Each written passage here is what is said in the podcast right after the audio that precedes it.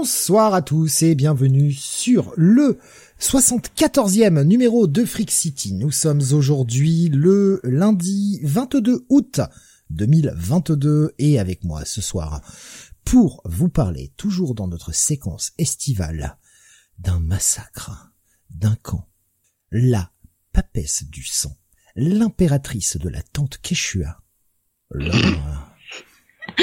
Bonsoir à tous. Yes, le retour des surnoms. Et quel surnom Non, je suis euh, tellement honorée par ce titre euh, honorifique. Euh, Eh tant oui. Quechua, moi qui, moi qui aime tant Décathlon.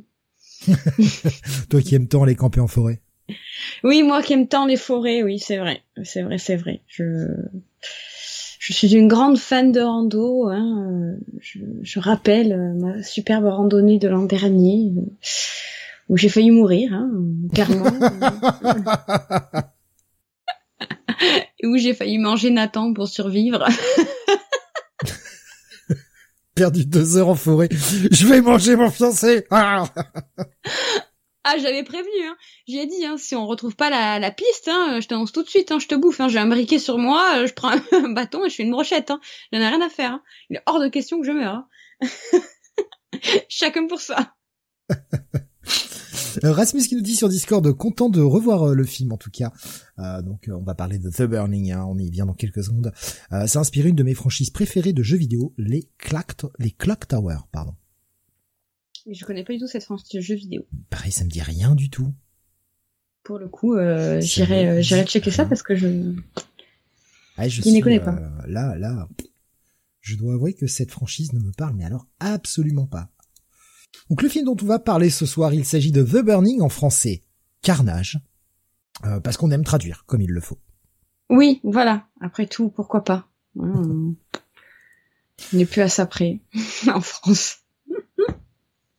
Ah oui, il vient de nous partager euh, quelques images là sur euh, sur le chat. Alors effectivement, euh, l'inspiration, elle est là. hein. Elle est putain de là. La vache. Ah oui, là ils pourront panier le truc. Hein. Ouais, je regarde, mais oui, en effet, oui. Euh, donc le petit film de 1981. Oui, une belle époque euh, pour le slasher, hein, puisque une année auparavant euh, sortait euh, Vendredi 13. Je pense qu'on aura largement l'occasion d'en parler euh, durant la, la review et le résumé du film. C'est ces années 80, les, les années glorieuses du, du slasher, hein, et ça n'y fait pas. Un Carnage qui est un slasher qui euh, bah, qui tranche, qui tranche, qui tranche et euh, on sent l'inspiration de Vendredi 13, hein, n'est-ce pas? Pour ceux qui l'ont vu. C'est vrai que euh, oui, il y a, y a quand même un parallèle assez notable.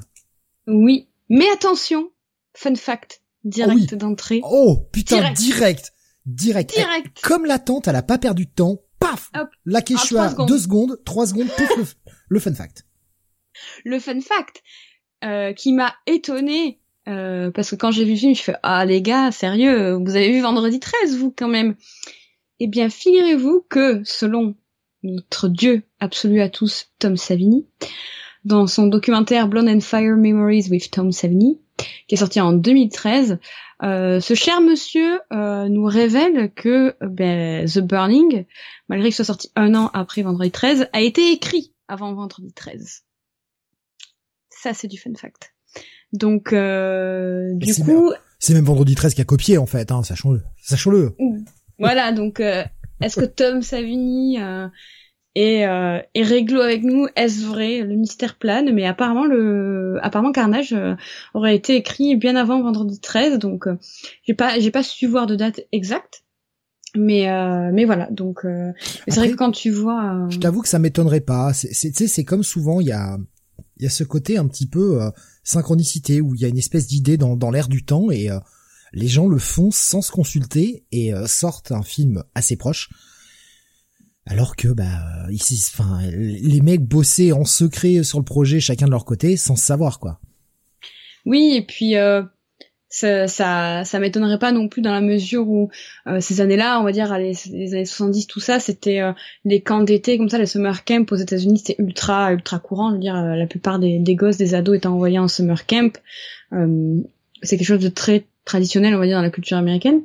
Donc euh, et euh, ce dans ces summer camps, t'as toujours euh, ces feux de camp où on se raconte des histoires qui font peur, de psychopathes, de tueurs, de machins, de fantômes, etc.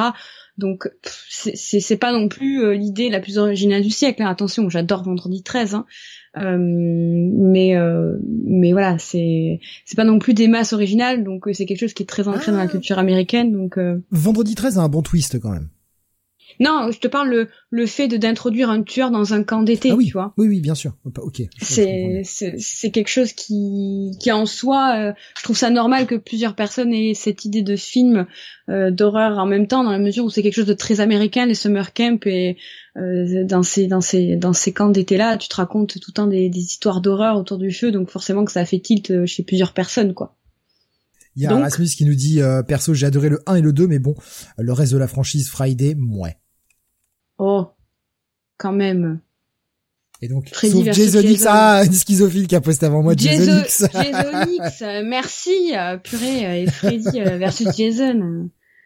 Quand même, les gars, purée. Il nous dit oui, bon, Jason X. Incroyable, incroyable. Vous invite à réécouter le Freak City avec Jason X qui était incroyable. ah, c'était un versus du feu de Dieu. Je pense que c'est notre meilleure émission. non, non, non, non. Ah, écoute, euh, avec les prochaines In Space, je suis désolé quand même. Euh. Non, non, écoute, on est à la numéro 74. Je pense que la meilleure, c'est les 74. C'est les 74 Ah ouais, à, égalité. Ah, celle de ce soir? Ah ouais, elle est pas encore faite, mais je sais c'est déjà que c'est à égalité la meilleure avec les autres. moi, j'ai pas le melon, moi. J'ai pas le melon, c'est faux. Toutes nos émissions sont géniales. Euh, écoutez, euh, comme ça, on, personne se dispute. Euh, mettons-nous d'accord tout de suite. On devrait être remboursé par la Sécu tellement fait du bien, quoi. c'est clair, putain. Ah, je suis bien content d'être assis parce que mes chevilles ont quadruplé de volume. Je suis pas sûr de pouvoir me lever. Moi, je sais pas, je comprends pas. Je reçois des fleurs depuis tout à l'heure. Euh, sur mon bureau, donc euh, je sais pas. L'émission sur King, on parlait de Maximum Overdrive, une des. Ouais, mais Maximum Overdrive, euh, chef-d'œuvre absolu. Mais bon, pour moi, ça reste une des, meilleures émissions aussi. Mais bon, comme Steve n'a pas de goût, euh, voilà, c'est compliqué, quoi. Chicken the mic. Maximum Overdrive is my chef-d'œuvre. Bisous. Tu peux pas faire ça quand je suis en train de boire de l'eau. C'est pas possible. si on avait la caméra, je saurais. Mais non, on ne l'a pas. Et c'est ça qui est rigolo. J'ai failli refaire tout mon ordi, là. Un jour, on va entendre cracher. ah oui. J'étais pas loin, franchement. Euh, allez, parlons un petit peu de The Burning, le Carnage. Je, je, vais me planter, hein, je vais l'appeler l'un ou l'autre. Voilà, suivez. Oui, moi aussi, je vais switch. J'arrête pas de switch depuis euh, une semaine euh, entre Carnage et The Burning parce qu'en fait, à chaque fois que je dis Carnage, je pense euh, au perso de comics, donc ça me perturbe. Euh, du coup, Carnage. Perso de comics ever. Ouais, on va dire ça comme ça. j'ai essayé d'être le plus crédible possible, mais j'ai pas réussi. Euh, du coup, Carnage Burning, euh, réalisé par Tony Mayhem, euh, réalisateur euh, britannique pour qui c'est le premier long métrage, qui était à la base un metteur en scène, un réalisateur de documentaires britannique, spécialisé en fait dans le dans les, les documentaires sur le milieu de la musique. Il avait notamment fait des docs sur White Rock et Genesis notamment. donc très très réputé pour ça et qui a décidé de se euh, lancer dans l'aventure euh, du long métrage et du long métrage d'horreur. Donc The Burning, comme je dis, premier film. Il en fera un second en 92, Killer Instinct, Split Second euh, hein, en autre nom. et sa carrière cinématographique s'arrête ici, du coup. voilà, rien de, rien de très particulier à dire sur ce monsieur. Euh, au scénario, on a euh, Peter Lawrence, euh, pareil pour qui euh, c'est le, premier premier scénario qu'on retrouvera sur sur la série Thundercats hein, pour ceux qui connaissent. Oh, les Cosmocats en français. C'est ça, les Cosmocats. Eh oui. donc scénariste de quelques épisodes. Cosmo, Cosmocats. Eh oui. Je suis trop jeune pour ça, bon. alors, ne sois pas désagréable au bout de cinq minutes d'émission, hein, commence pas. Hein. ah bah si, si, si. 1985, toi t'avais déjà 42 ans, euh, moi... Euh... Putain, je viens de manger là. Oh merde. C'est l'air de la Charente ce week-end, ça m'a, ça m'a revigoré en termes de blagues. Euh. ah, c'est pas sympa de dévoiler mon vrai âge à l'antenne quand même. Hein. Ouais, euh, bientôt, bientôt les 103 ans. Hein. Ouais, alors. Ça fait mal. Hein. On voit que tu fais des études littéraires par contre. Pas d'études littéraires, wesh. Euh... Ou en tout cas, il n'y a pas de maths, quoi. bah d'accord, on commence à appeler la petite peste et tout, euh, tout va bien. De toute façon, moi j'ai toujours été boycotté ici, je le sais. la Calimero, ah bah non, c'est trop vieux pour toi ça aussi. Calimero quand même, si. Bah je connaissais, j'ai connu grâce au jouet McDo Calimero. Hein. J'avais pas l'âge de regarder Calimero. J'étais pas née. Putain, je, viens de, je sais pas, mon âme vient de se briser un peu là. Attends, sorti en quelle année Calimero? Oh. Ouais, sorti. Euh... Vieux. Ouais. avant, avant ta naissance, c'est sûr. T'avais fait l'avant-première, non? Je sais pas ce que j'ai fait ce soir, mais alors. Euh, C'est trop facile, j'aime trop. Bref, du coup, au scénario, euh, Peter Lawrence.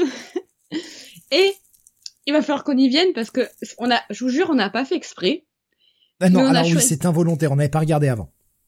Euh, ouais, on n'avait pas du tout regardé avant, mais du coup, au scénario, nous avons aussi euh, Bo Weinstein, qui est autre que le frère de Harvey Weinstein. Euh, on revient toujours à Weinstein, ça fait deux semaines qu'on en parle. sorry, c'était vraiment pas fait exprès. Euh, donc du coup, euh, ouais, euh, c'est ce film-là qui, qui donc The, Burning Carnage, qui va lancer la carrière de, de ces deux producteurs. Donc, bien évidemment, Harvey Weinstein est à la production avec Miramax de Carnage. Euh, leur mère aussi, j'ai vu, est assistante de pré-prod sur, sur Burning. Euh, et, euh, et en fait, c'était l'époque où euh, les, Weinstein, notamment euh, Harvey, qui n'était pas du tout, euh, n'avait pas fait sa place hein, dans le milieu du cinéma. Euh, ça aurait dû rester comme ça, si vous voulez mon avis personnel, mais bon. Euh, c'était l'époque en fait où ils cherchaient à tout prix à, à percer dans ce milieu, milieu-là.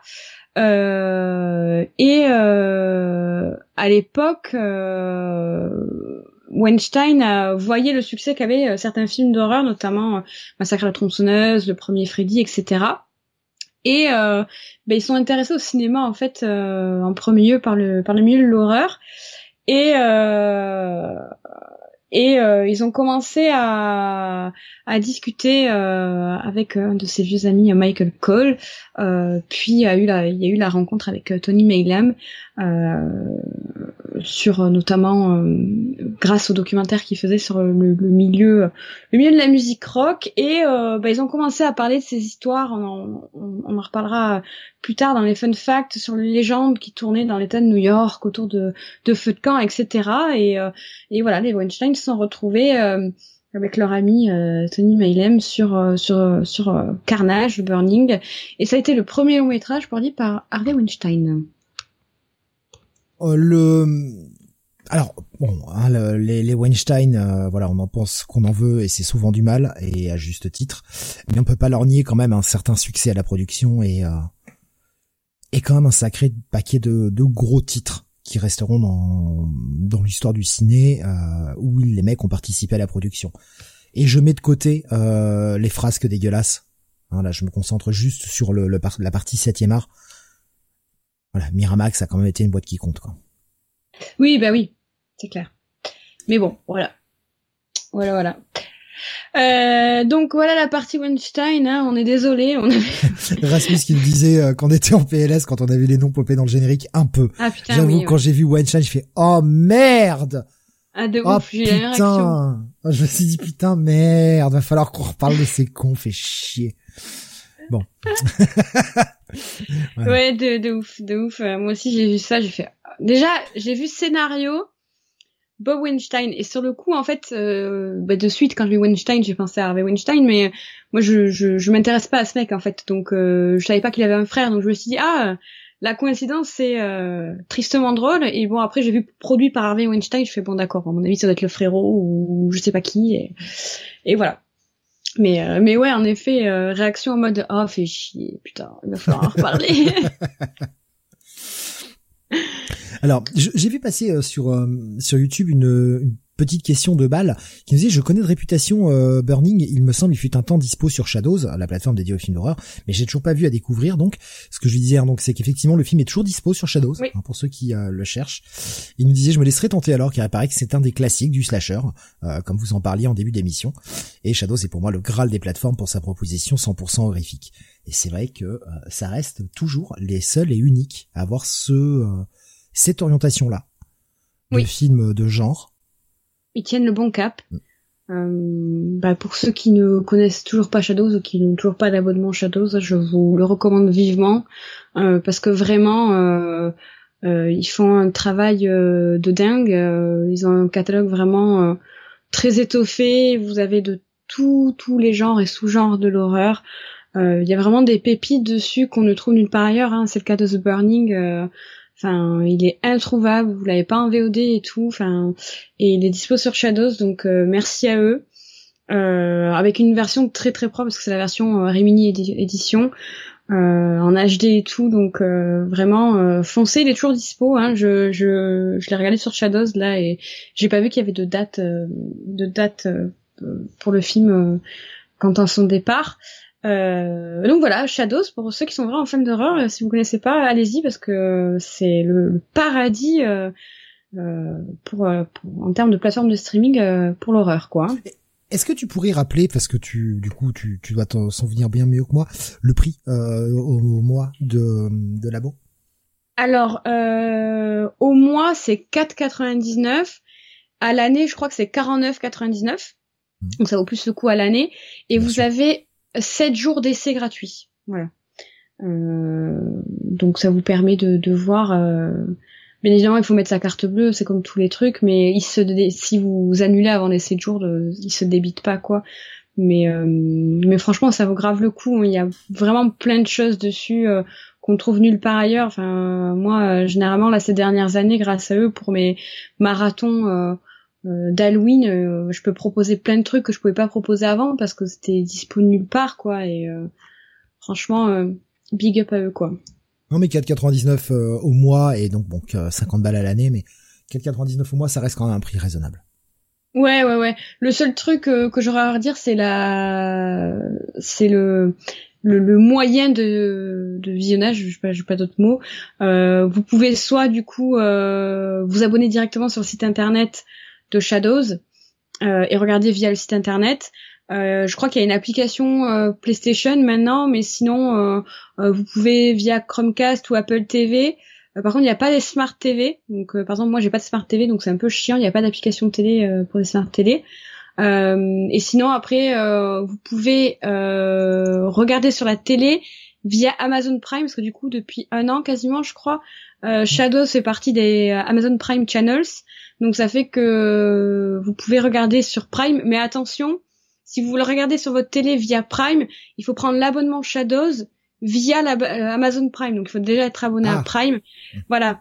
Donc euh, si vous avez un abonnement que vous avez pris sur le site de Shadows, vous pouvez pas regarder sur votre application Prime en fait. Euh, je me suis fait je me suis fait avoir comme ça quand ils ont annoncé qu'ils étaient euh, dispo sur Prime, moi j'avais déjà mon abonnement et en fait je pouvais pas regarder euh, malgré que j'avais un abonnement Prime vu que j'ai pas souscrit pas moyen à Shadows. De ton compte?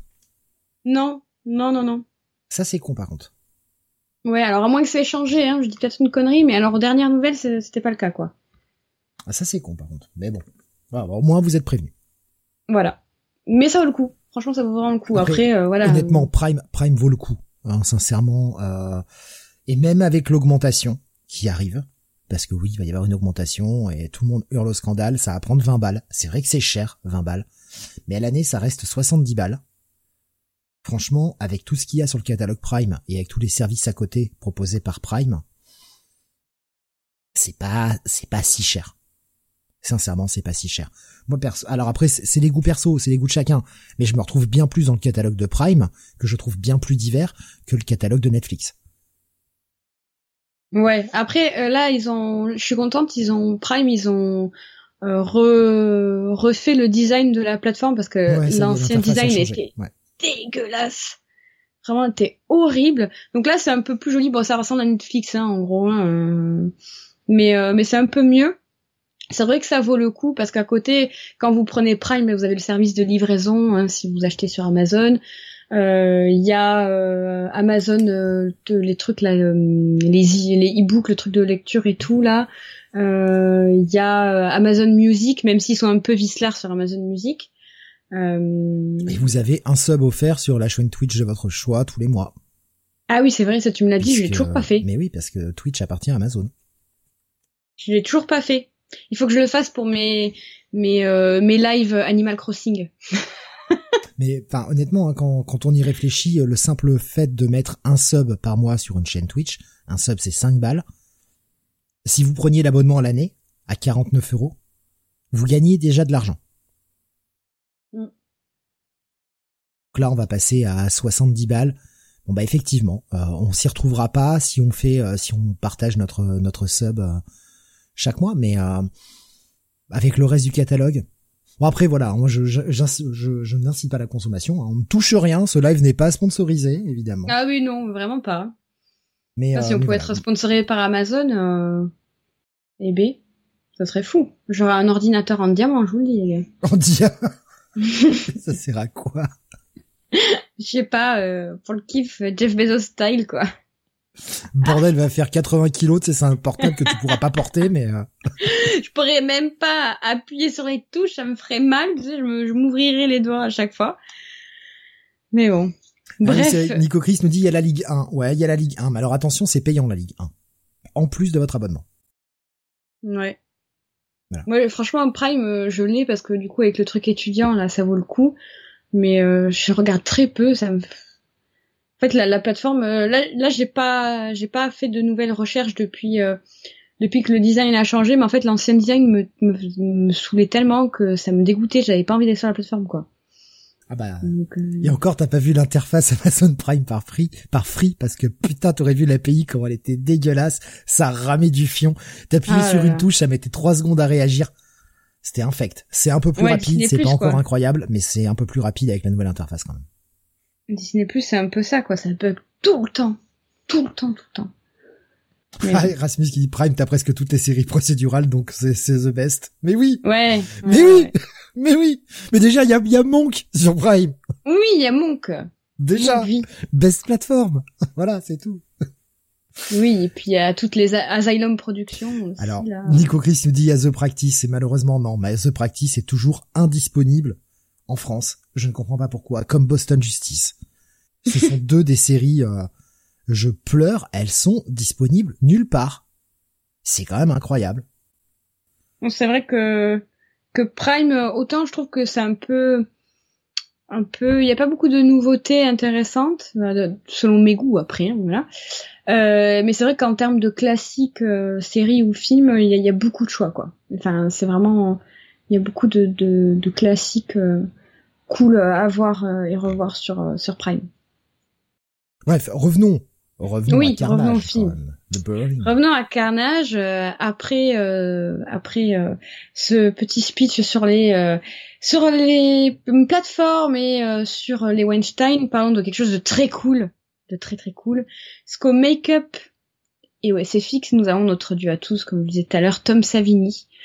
Euh, voilà que dire Tom Savini quoi, le best. Euh, qui euh, qui de quoi? Sex Machine. Sex Machine. Eh qui euh, qui du coup signe tous les make-up et tous les effets gore de ce film dont on reparlera tout à l'heure. Non mais un jour on fera une nuit en enfer, c'est obligé. Ah mais oui, oui. Un jour on fera ce film. Totalement. Je suis totalement partante. Quand tu partie de mes films préférés ever. J'adore ah ce putain de film. Ah, mais je l'ai vu un nombre de fois. J'adore ce putain de film. voilà, c'est tout. C'est pour plein de raisons. Hein. Le film est cool, j'adore son ton, etc. Et puis euh... Salma Hayek. Ah, Salma Hayek, mais oui, bien évidemment. Hein. Ah, je suis faible, je sais, je suis faible. non, mais j'adore. En vrai, j'adore ce film. Hein. C'est vraiment un film que j'aime, que j'aime énormément. Il est génial. Euh, au casting, passons au casting. Euh, premier lieu, on a Brian Matthews euh, qui euh, joue le rôle de Todd, le, le on va dire le, le pas le pas le, le, superviseur hein, du camp qui a pas une carrière fulgurante. Hein, c'est son premier rôle. Il jouera dans un autre film euh, quelques années plus tard. Euh, pas très euh, pas très connu. Euh, nous avons aussi Jason ah. Alexander. Alors là je danse. Là je danse. Jason fucking Alexander. Ouais. De Seinfeld évidemment. George de Seinfeld. Ouais gros cast hein. J'ai regardé le film en VF et quand j'ai fait tous les screens, je l'ai revu en VO du coup. Mais rien que la voix quoi. Mais rien que la voix putain. J'en pouvais plus. Et avec des cheveux, d'où Erasmus, c'est vrai. Avec des cheveux. c'est vrai. C'est vrai. Euh... Donc euh, oui, bah, du coup c'est son premier rôle au cinéma. The Burning, il fait le rôle de Dave. Euh, voilà, hein, comme disait Steve, connu et reconnu. Moi, je, hein. j'ai... ouais, il a, il a soixantaine, je pense. maintenant, ouais, c'est ça. Il a 62 ans. Il est en 59. Ouais. Putain, mais genre je vois, mais c'est c'est c'est pas possible, c'est un troll. Le mec a été compagnon de Britney Spears en 2004. Oui, toi aussi tu l'as vu?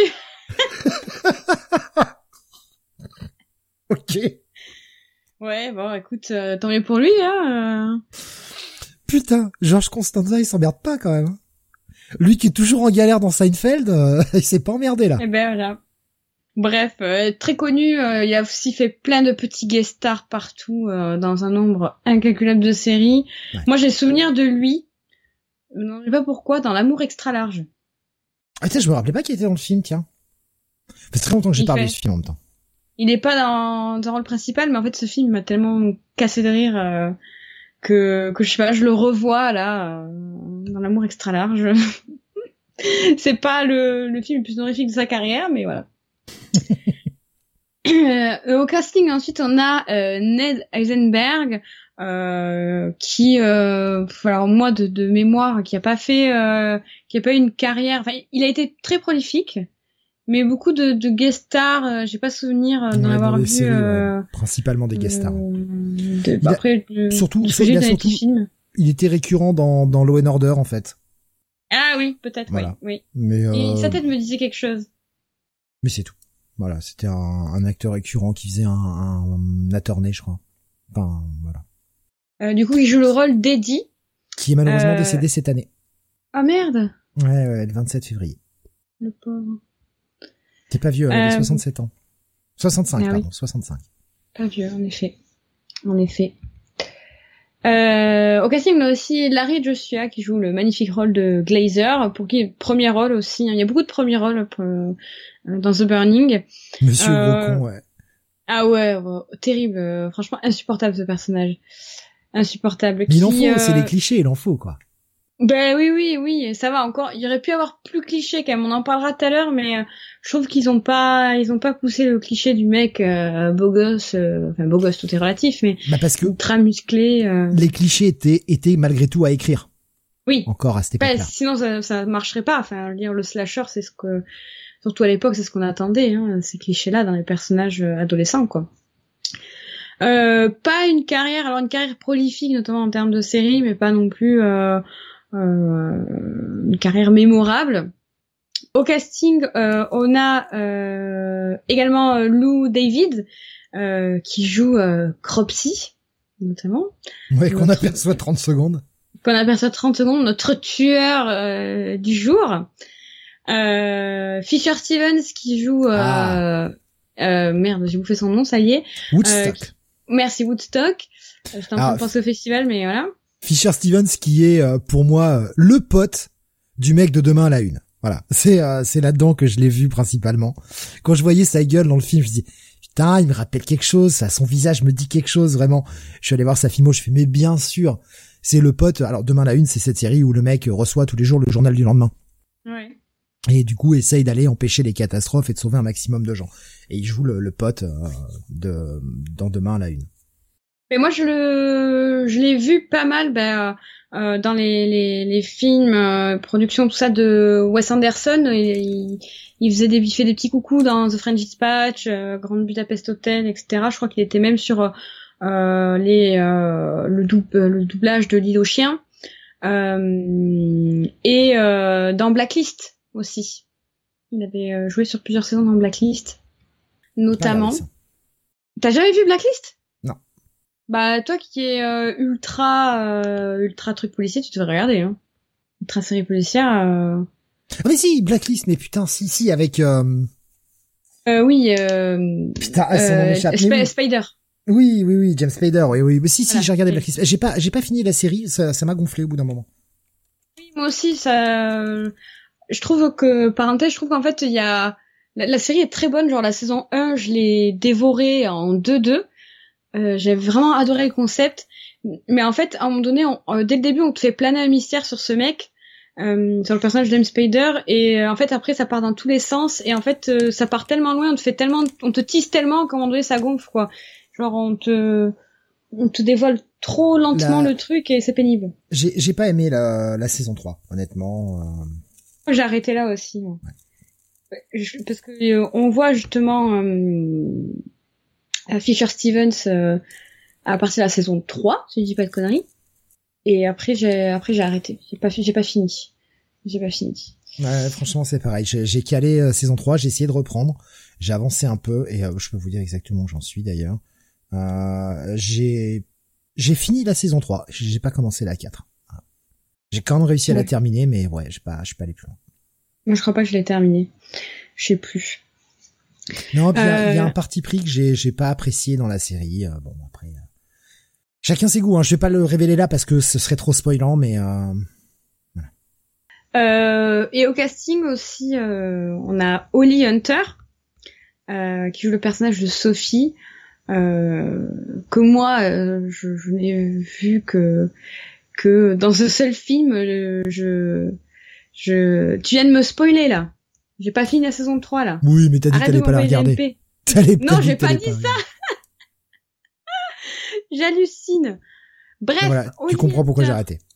Ouais, bah oui. Mais je comprends maintenant. Mais du coup, je regarderai pas la série, ça m'a saoulé. euh, Holly Hunter, que j'ai seulement vu moi perso dans la leçon de piano. Euh... Pour lequel elle a gagné l'Oscar quand même. Ouais. Et entendu aussi dans Les Indestructibles, puisqu'elle double euh, Elastic Girl. Euh, ouais, elle a joué, elle a joué dans pas mal de, de, films. Elle a joué dans La Firme, par exemple, euh, Copycat. Alors pas tout, tout n'est pas forcément très bon. Hein.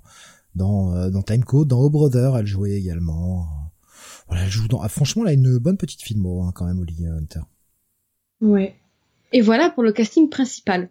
Ce film 1h31 pour notre plus grand plaisir d'hémoglobine, avec un budget tout petit petit rikiki de 1,5 million de dollars.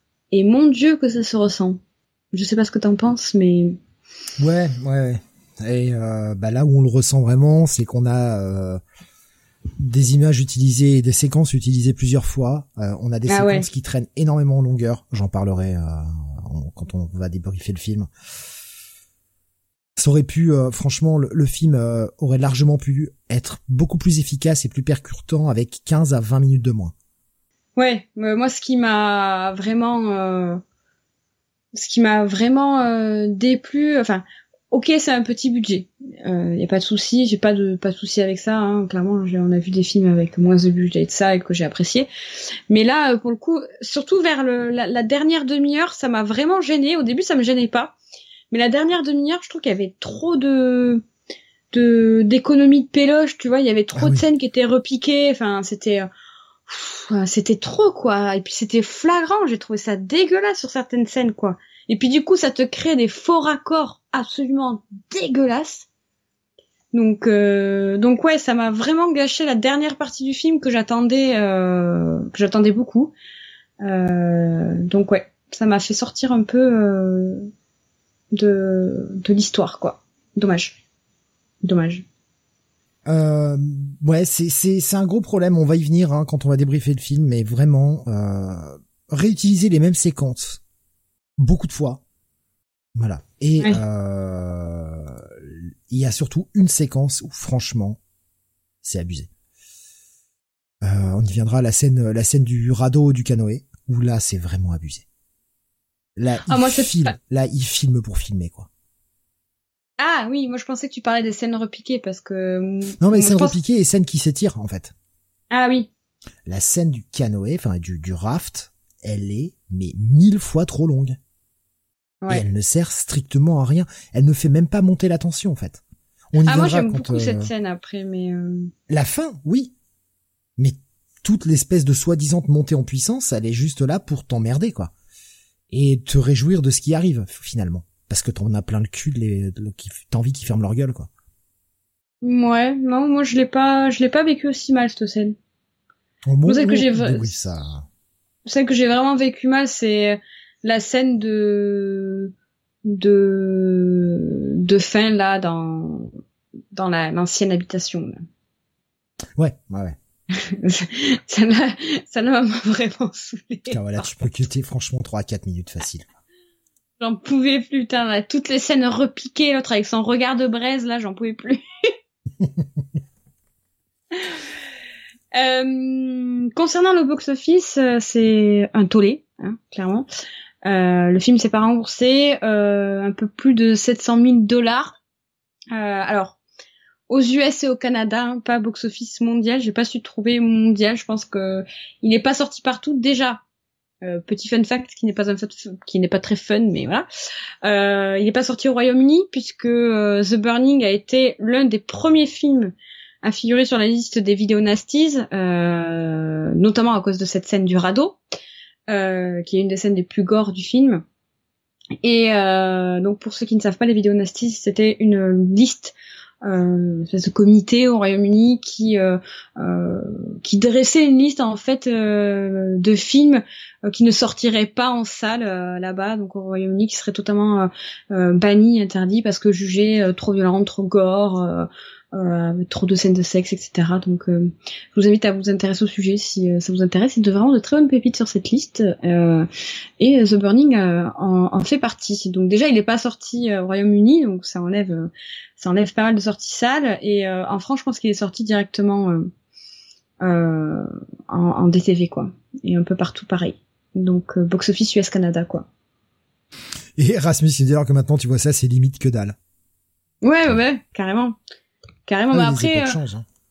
le, au Royaume-Uni, euh, dans les années 80, ils étaient euh, très, c'était très, très puritain, quoi. Enfin, voilà. En plus, les slashers, c'est gore. Il y a forcément, on va le voir dans celui-là, il y a forcément la scène où on voit du nu, où on voit des poitrines. Donc, ça passait pas du tout. Ça passait vraiment pas, quoi. Alors rassurez-vous, hein, il y aura rien de tout ça en screen ce soir, étant donné que on est sur YouTube et je voudrais garder la chaîne. voilà on est euh, vidéonastis 2.0.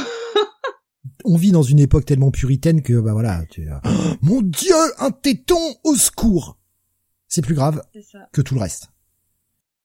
Voilà, voilà. Euh, il est sorti ce film euh, le 8 mai 1981 aux US et nous l'avons eu en France le 28 avril 82, donc ça va pas trop. Hein, pas comme Écoute, un an de retard, ça va. voilà, comme d'hab. Hein, un an après la guerre. Hein, à cette époque-là, c'était euh, habituel. Oui, bah oui. Mon Dieu, mon Dieu. Euh, bah, tu me diras, on y revient un peu hein, maintenant, de nos jours, quand t'as un film qui sort en salle, tu l'as plus d'un an et demi après en plateforme. Hein. Oui, mais ça c'est la euh, chronologie des médias, c'est logique. Oui, mais bon. Là, là, on l'avait pas du tout sur le sol français un an avant, quoi. Tu vois, le truc sort. Oui, oui. Un an pour qu'il arrive, quoi. Aujourd'hui, les films, on les a sur le sol français relativement rapidement. Alors après, effectivement, faut le temps qu'ils fassent la chronologie immédiate. Ils sortent d'abord en, VOD payante, DVD, etc. Diffusion à la télé. Et enfin, il arrive sur une plateforme euh, de SVOD. Et encore, ça a été raccourci. Ouais. Ça a été raccourci. c'est long quand même. Ah oui. Ah ben, on est d'accord, mais... Euh, c'est long, mais bon. Euh... On l'a dit tout à l'heure, le film est dispo sur Shadows, vous l'avez aussi en VOD sur Universiné et sur Filmo TV, vous l'avez également en DVD aux éditions Rimini, comme on le disait tout à l'heure.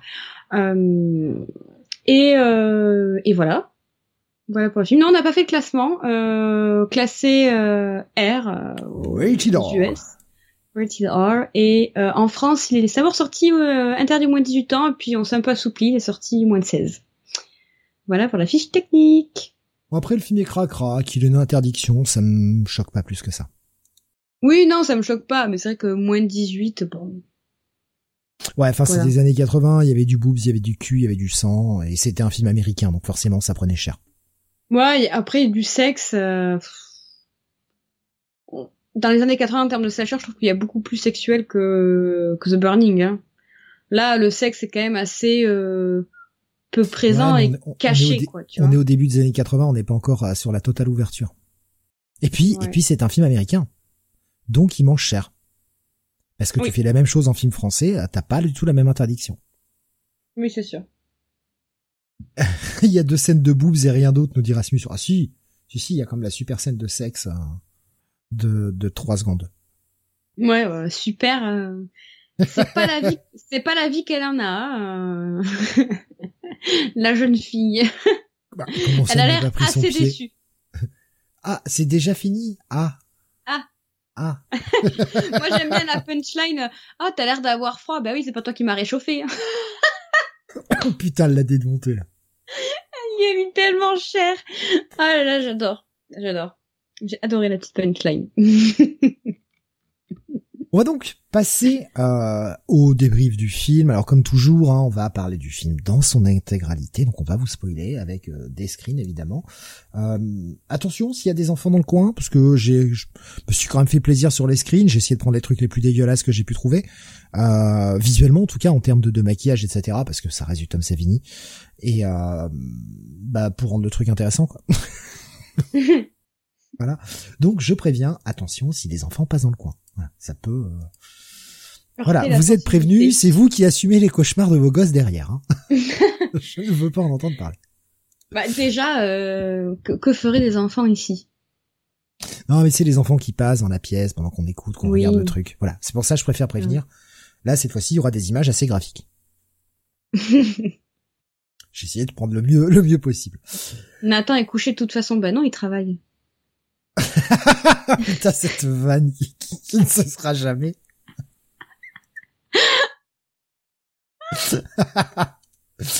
euh, le film démarre avec, euh, eh bien, le Camp Blackfoot. Euh, d'ailleurs, d'ailleurs, fais-moi penser, si j'oublie. Oui. À parler de la cohérence du scénario à la fin. Parce qu'il faut qu'on en parle. Mais t'es sénile, hein. Attends, je vais te mettre une alerte sur Skype. Non, mais c'est que, rappelle-toi, la dernière fois, on a dit, ah merde, on voulait parler de ça, on a oublié.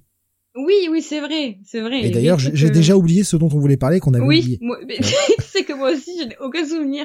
On s'est dit merde, on n'a pas parlé de ça, et, puis bon voilà, c'était il y a une semaine, donc on a oublié.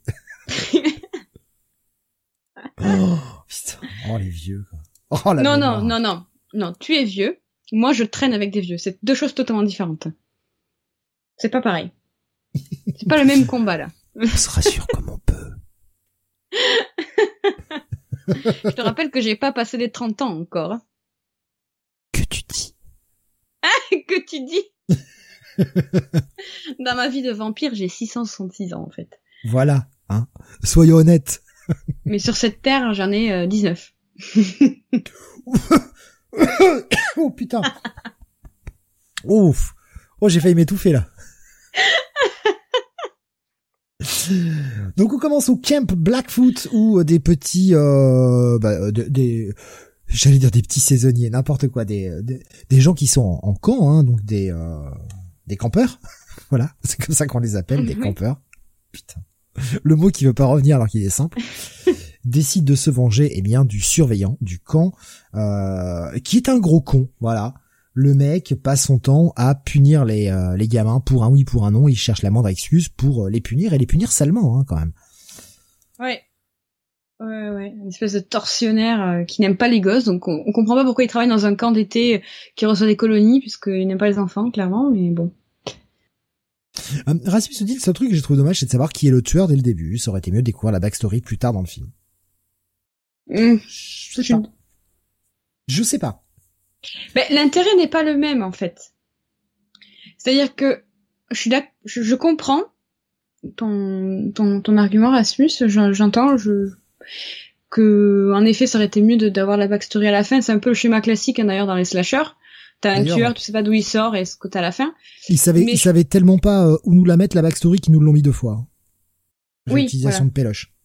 Mais euh, je pense que là l'intérêt d'avoir mis cette histoire, euh, la, la backstory au début, c'est euh, c'est de, de voir, hein, je, je prends un peu d'avance, hein, tant pis, mais c'est de voir justement euh, lequel de ces, enfin s'il va s'il va choper euh, les enfants euh, qui, les enfants qui, qui l'ont buté et euh, bah de, de, de, de, voir si en effet euh, dans, dans le, quelques années après dans l'histoire euh, les enfants sont euh, mono etc quoi c'est tout. Donc il décide de lui faire une farce pour se venger de lui. On ne sait pas encore laquelle c'est. Ils vont s'infiltrer dans ah j'ai oublié de vous partager le screen sur Discord je vais je me rattraper tout de suite. Il décide de, de s'incruster dans sa chambre et euh, eh bien de, de, lui faire une petite peur en euh, eh bien en lui mettant cette euh, cette espèce de crâne bouffé par les vers avec deux euh, deux petites bougies dans les yeux. Voilà, c'est mignon. Ouais. Fun fact, euh, je fais pareil Halloween chez moi. non, le truc le truc est cool, le truc est efficace, voilà. Sauf eh bien que qu'il a tellement peur que le mec se secoue, fait tomber le crâne, qui met le feu, et comme ce connard garde un bidon d'essence dans sa chambre, parce que, voilà, on sait jamais quand on a besoin d'essence, hein, c'est vrai. Gardons, gardons bien les bidons d'essence dans nos chambres. C'est bien connu qu'il faut faire ça. Eh bien, euh, le mec s'est dit, des années auparavant, je postule pour jouer euh, Johnny Storm dans Les Quatre Fantastiques. voilà. Oh putain. Mais en, par contre là sur cette scène, euh, je l'ai trouvé cool. Euh, je la trouve cool. Euh, bon, par contre, le bison d'essence juste à côté du lit, comme par hasard, oh, il tombe, ça se renverse, euh, le feu et tout. Ça m'a un peu gonflé. Euh, je trouve que ça faisait un peu euh, film grotesque dans le sens grotesque, grotesque sens littéral du terme, hein.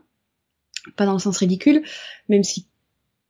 et ce qui m'a beaucoup gêné par la suite quand il sort en mode torche humaine, c'est que c'est cramé à 3000 km, sans mauvais jeu de mots, euh, que c'est un mec euh, en euh, en combi anti-feu là. Ça se voit ouais. gavé. Ouais, mais putain, il cramé, quoi. Le, le, feu dure longtemps sur lui, hein, quand même. Ouais. Bon, on n'a pas trouvé dans les fun facts comme quoi le mec a eu des a eu des, des problèmes. On n'a pas entendu parler de cascadeur mort ou quoi que ce soit, mais. Non. Par contre, fun fact, fun fact, euh, dans, dans cette scène-là, euh, où on, la scène où on voit ses jambes prendre feu quand la blague tourne mal, c'est Tom Savini qui a doublé euh, Lou David.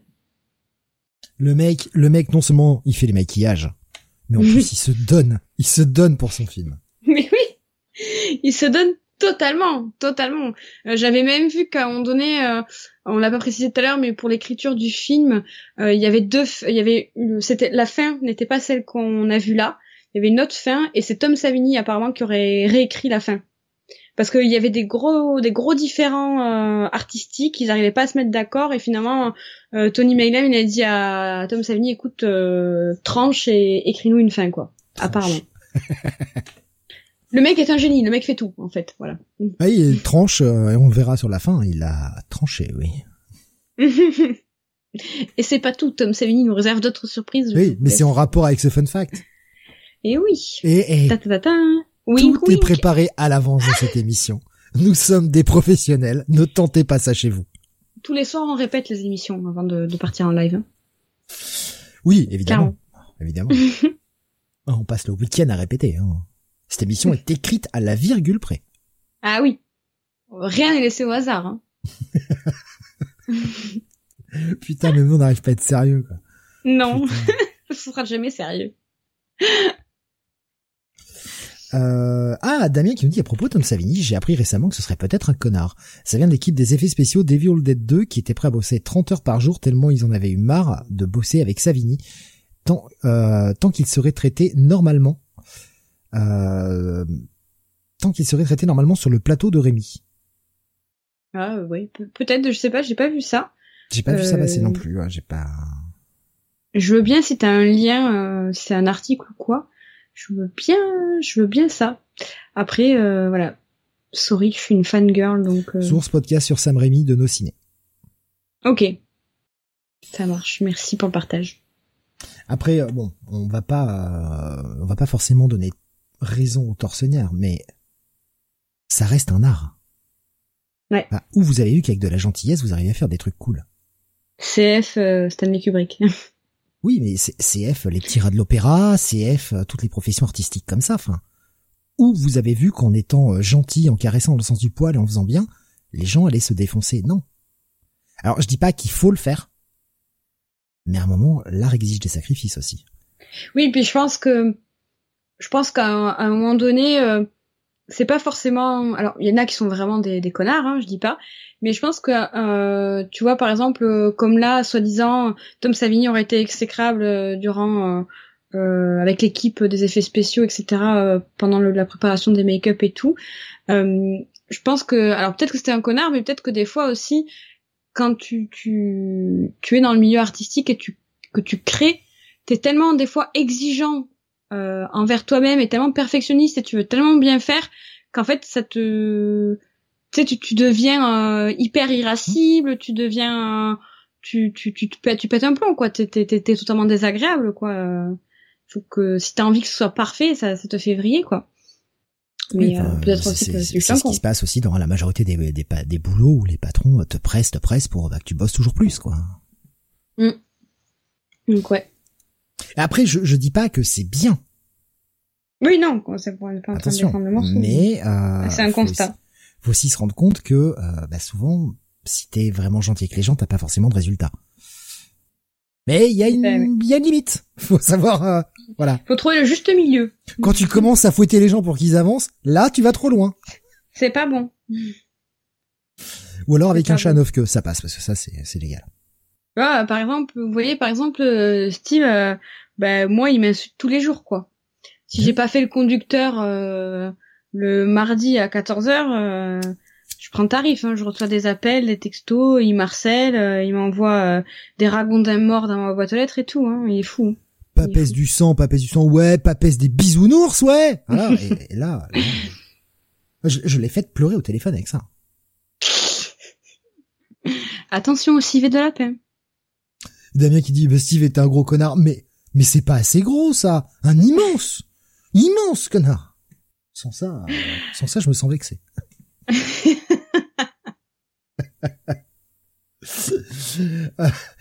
oh, on va continuer. Putain, je m'étrangle. Pardon. Ça c'est moi qui arrive à l'étrangler à distance en fait. C'est moi en fait qui le maltraite. Petite poupée vaudou, elle attache le fil de pêche là. Tiens, attends, je vais te planter un truc dans la poupée vaudou là. T'as Putain, mais ça fait mal, arrête. Oh. Actor Studio. Ouais. Aïe. On a répété cette scène tout le week-end pour l'obtenir à la perfection. C'est dommage, vous êtes pas là parce qu'il y avait de la, il y avait un effet avec la fumée et tout. C'était exceptionnel, mais bon. Voilà. Je sens finalement on va pas réussir à faire court ce soir. ouais, ouais. oui, on, s'est eu avant l'émission, on s'est dit ah on va faire court et tout. Euh. moi je sors d'un gros week-end et tout. Euh, moi je vais, Steve dit moi j'ai bossé tôt ce matin et tout. Euh à faire court, ouais, tu parles. les, les, podcasts sont inversement proportionnels à notre taille. Jonathan, t'as réécrit la fin ou pas? Bah, si, si Jonathan écrit la fin... Euh. La taille de quoi? Ah, bah notre taille complète. All inclusive. L'or sur mes épaules, on arrive à faire un être humain normal à peu près. À peu près 1m65. Grosso merdo. Ça nous coûte pas cher en, en, tissu, hein, tu me diras. Pratique. Hein. Putain, je vais m'étouffer et je vais crever avant la fin de cette émission. J'annonce. Comme les castors juniors qui se déguisaient avec un impair. Mais voilà, schizophile, il a trouvé, voilà. Bon, les castors juniors, ça va pas te parler, euh, ça va être trop. Mais si, quand même, je vois, je vois. J'ai pas, j'ai pas vu, mais je, je vois l'imagerie. en effet, c'est très vieux. On a nos rêves. Oh, ça va, oh Ça va aller, là Non mais oh, madame, je vous en prie. Alors déjà, commence pas à m'appeler madame parce que ça va mal se passer. J'aime bien. Ça te fait vieillir d'un coup. ah ouais. Ah ouais, franchement, je prends ça comme une insulte. Je préfère que tu m'appelles connasse que madame. Hein. Je te le dis tout de suite. Clairement. Clairement.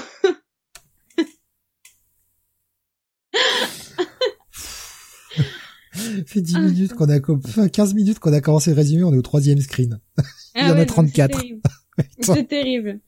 C'est terrible. C'est maladif, hein. On est oh, incontrôlable. Hein. Il y a toujours un moment dans l'émission où ça part en couille comme ça. Toute, toute l'émission part en couille à chaque fois. Je pense qu'un jour, je vais vous mettre sur le divin et vous analyser un petit peu parce qu'il doit y avoir des choses à creuser. ça y est, on l'a perdu. mais non, mais je pense à toi. La semaine dernière, il faut savoir, les gars, quand même, que on discute après l'émission. Quand, l'émission se termine, on, discute, on fait un débrief, on raconte nos vies, euh, voilà. Et Steve qui me dit putain euh, j'ai abusé euh, avec Dr Freud, c'était trop long et tout. Franchement j'ai honte et tout. Et il recommence. Il recommence. Il recommence. Ah mais il est déjà parti là. il ne sait pas s'arrêter. Cet homme ne sait pas s'arrêter. Jamais. Jamais. Tant que je bouge, ça va, c'est que je suis vivant. Si je m'arrête, je meurs. Peps, purée, c'est pas vrai. Heureusement, donc, notre, notre bon vieux, euh, Gripsy, Cropsy, pardon, Cropsy. Cropsy.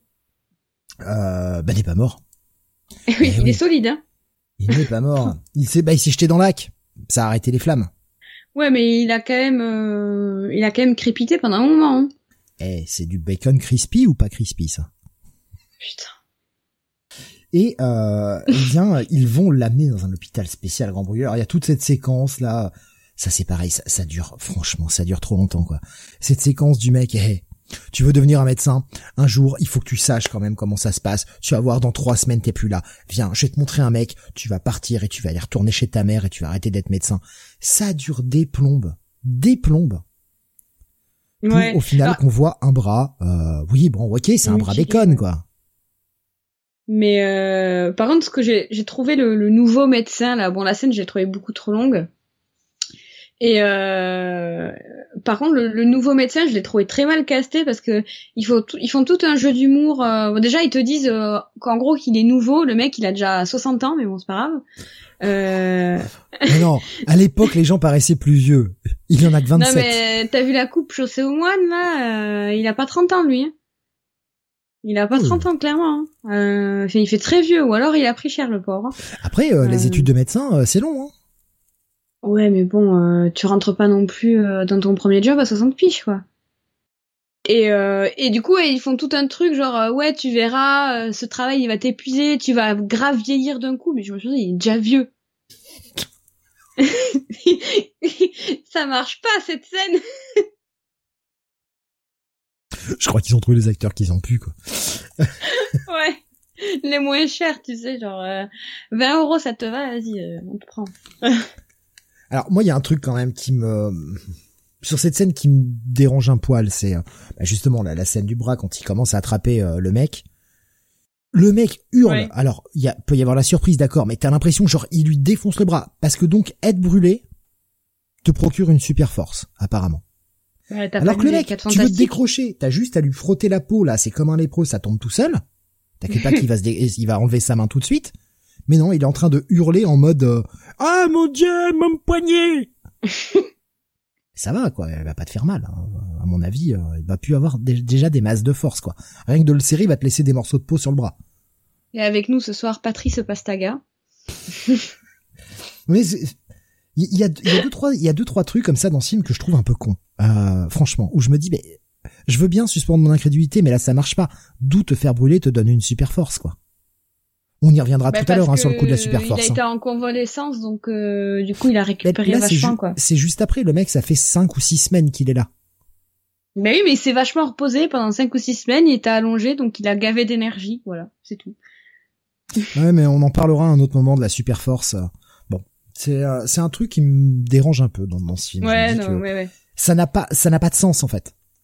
Blague à part, euh, ouais, je suis d'accord, c'est c'est en fait je trouve ça dommage parce que c'était, euh, enfin, The Burning, c'était au départ, euh, enfin, au départ, oui et non, pas vraiment au départ, parce qu'on est déjà au début du film, mais dans par la suite dans le film, on humanise vachement euh, le tueur. On te fait comprendre que c'est un monstre, mais juste un monstre plein de, de tristesse, de rancœur, de, de soif de vengeance, etc. Euh, qui en gros, on te fait comprendre, se différencie de de, de, de des autres boogeymen de slasher euh, euh, où il y a toujours un côté surnaturel comme euh, comme Jason, comme Freddy, etc. Et en fait, on essaie de te vendre euh, un boogeyman, enfin un serial killer, un tueur de slasher ultra humain. Et en fait, par petites touches, on te dit ouais, ben en fait, il a quand même une force surhumaine, mais ben en fait, décide-toi quoi. Ouais, c'est ça. Tu veux faire quoi? Si encore il avait été brûlé avec des produits chimiques ou un truc comme ça, tu comprendrais, tu vois, ça l'a fait un peu muter ou un truc dans le genre. Mais là, non, même pas en fait. Ouais. Ouais, bon, on va on va passer sur cet écueil là, mais déjà je me suis dit ah ah. Ouais. ok. Cinq ans passent. Tintintin. Cinq ans plus tard, le mec euh, sort enfin de l'hôpital. Hum, vous êtes euh, prêt à réintégrer la société euh, alors, la dernière greffe de peau, elle n'a pas marché. Il va falloir attendre six mois hein, pour pouvoir euh, le retenter. Mais je suis sûr que ça marchera la prochaine fois. Hein. bonne réintégration dans le monde. Alors, quand on va voir sa gueule à la fin, euh, ah oui, bonne réintégration dans le monde, ouais. Bah bonne chance, ouais. bonne chance, mec. Ah, c'est sûr que là, tu vas te réintégrer. Je te vois bien en chauffeur de bus. Ouais, ça, ça, ça pas mal. L'écart scolaire, tu sais. Ouais, mais c'est ça. Putain. Donc, qu'est-ce qu'il fait? Ça fait cinq ans qu'il est dans un hôpital. Bah, qu'est-ce qu'il fait? Eh ben, mec, il a quand même envie de dégorger le poireau, voir si ça marche encore. Et il va au pute. Voilà, direct. Euh, on a, n'a pas le temps. On va, euh, on y va. Euh, là, c'est. Alors cette scène, je la trouve cool, mais elle me ah, dérange. Me dit pas le car scolaire, le carnage oh merde. Putain, on l'a raté celle-ci. Oh merde. Ah ouais, on a les auditeurs qu'on mérite. Hein. oh merde. Donc voilà, il va, euh, il va voir euh, Madame Prosty, prostitute. Hein, voilà, c'est comme ça qu'elle s'appelle. Et euh... Du coup. Il, il, allez, il éteint la lumière, évidemment, il se cache. Allez, viens, chérie, monte. Allez, viens. N'aie pas peur, je peux pas te manger. Enfin, si, un peu, mais pas comme tu crois. Euh, la meuf avec la vieille clope au bec et tout, c'est ah ultra sexe. Elle donne vachement envie. Ultra sexe. Et, euh, et du coup, il éteint la lumière. Elle se dit. Ouais. Ah! Alors, je l'ai vu en VF. Ce moment, à ce moment, j'ai fait, oh merde, le doublage des années 80. Bah vas-y chérie, enlève ton galure. Oh purée. Oh putain. Mais avec cet accent, tu vois, genre vieux titi parisien. Je mais qu'est-ce que je regarde?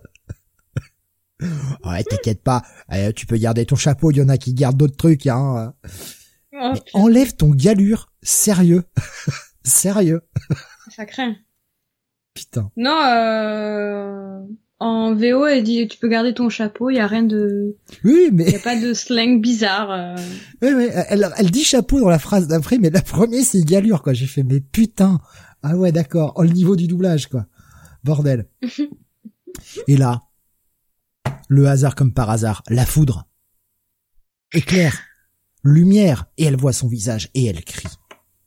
Et elle crie. Et nous on le voit pas. Et oui, le suspense ça, fait, ça fait très, euh, ça fait très giallo tout ça. Ouais, ouais, ouais. La VF est écrite euh. par Geneviève, je pense, Schizo. c'est Geneviève Coulon qui a traduit le film, ouais. Damien nous est pareil, Geneviève Coulon, Geneviève Coulon au doublage. Euh, donc bah il va, euh, il va vouloir la tuer parce qu'elle a peur de lui, hein, évidemment. En même temps, vu ta gueule, mec, comment, comment veux-tu que les gens n'aient pas peur de toi? On vous garde le reveal pour tout à l'heure, évidemment, comme dans le film. Euh, et donc, euh, il veut essayer de l'étrangler, elle veut se défendre, elle veut attraper une paire de ciseaux. Et le mec fait, non, c'est pour moi les ciseaux. Et il va lui, euh, eh ben, lui cisailler le bide. Évidemment, il tourne, euh, tourne et retourne comme le chef Michel, le partout. Et ça devient son arme de prédilection. Et nous assistons à la scène de la fenêtre la plus longue à se briser. Elle filme au ralenti. Ouais. ah, non, il met du temps. Il met du temps ce verre à péter. Il est résistant, je te le dis. Hein. Mais euh, ouais, j'aime beaucoup cette scène, enfin typique. Euh, je sais pas pourquoi, je trouve qu'elle me fait penser à Maniac. Euh, voilà. Ouais, c'est ultra classique, c'est très efficace. Il y a rien à dire. Là, je fais genre, je me moque un peu, mais il y a rien à dire. Cette scène est très efficace. Elle te présente le personnage, le mec qui, euh, voilà, se sent rejeté, commence à buter.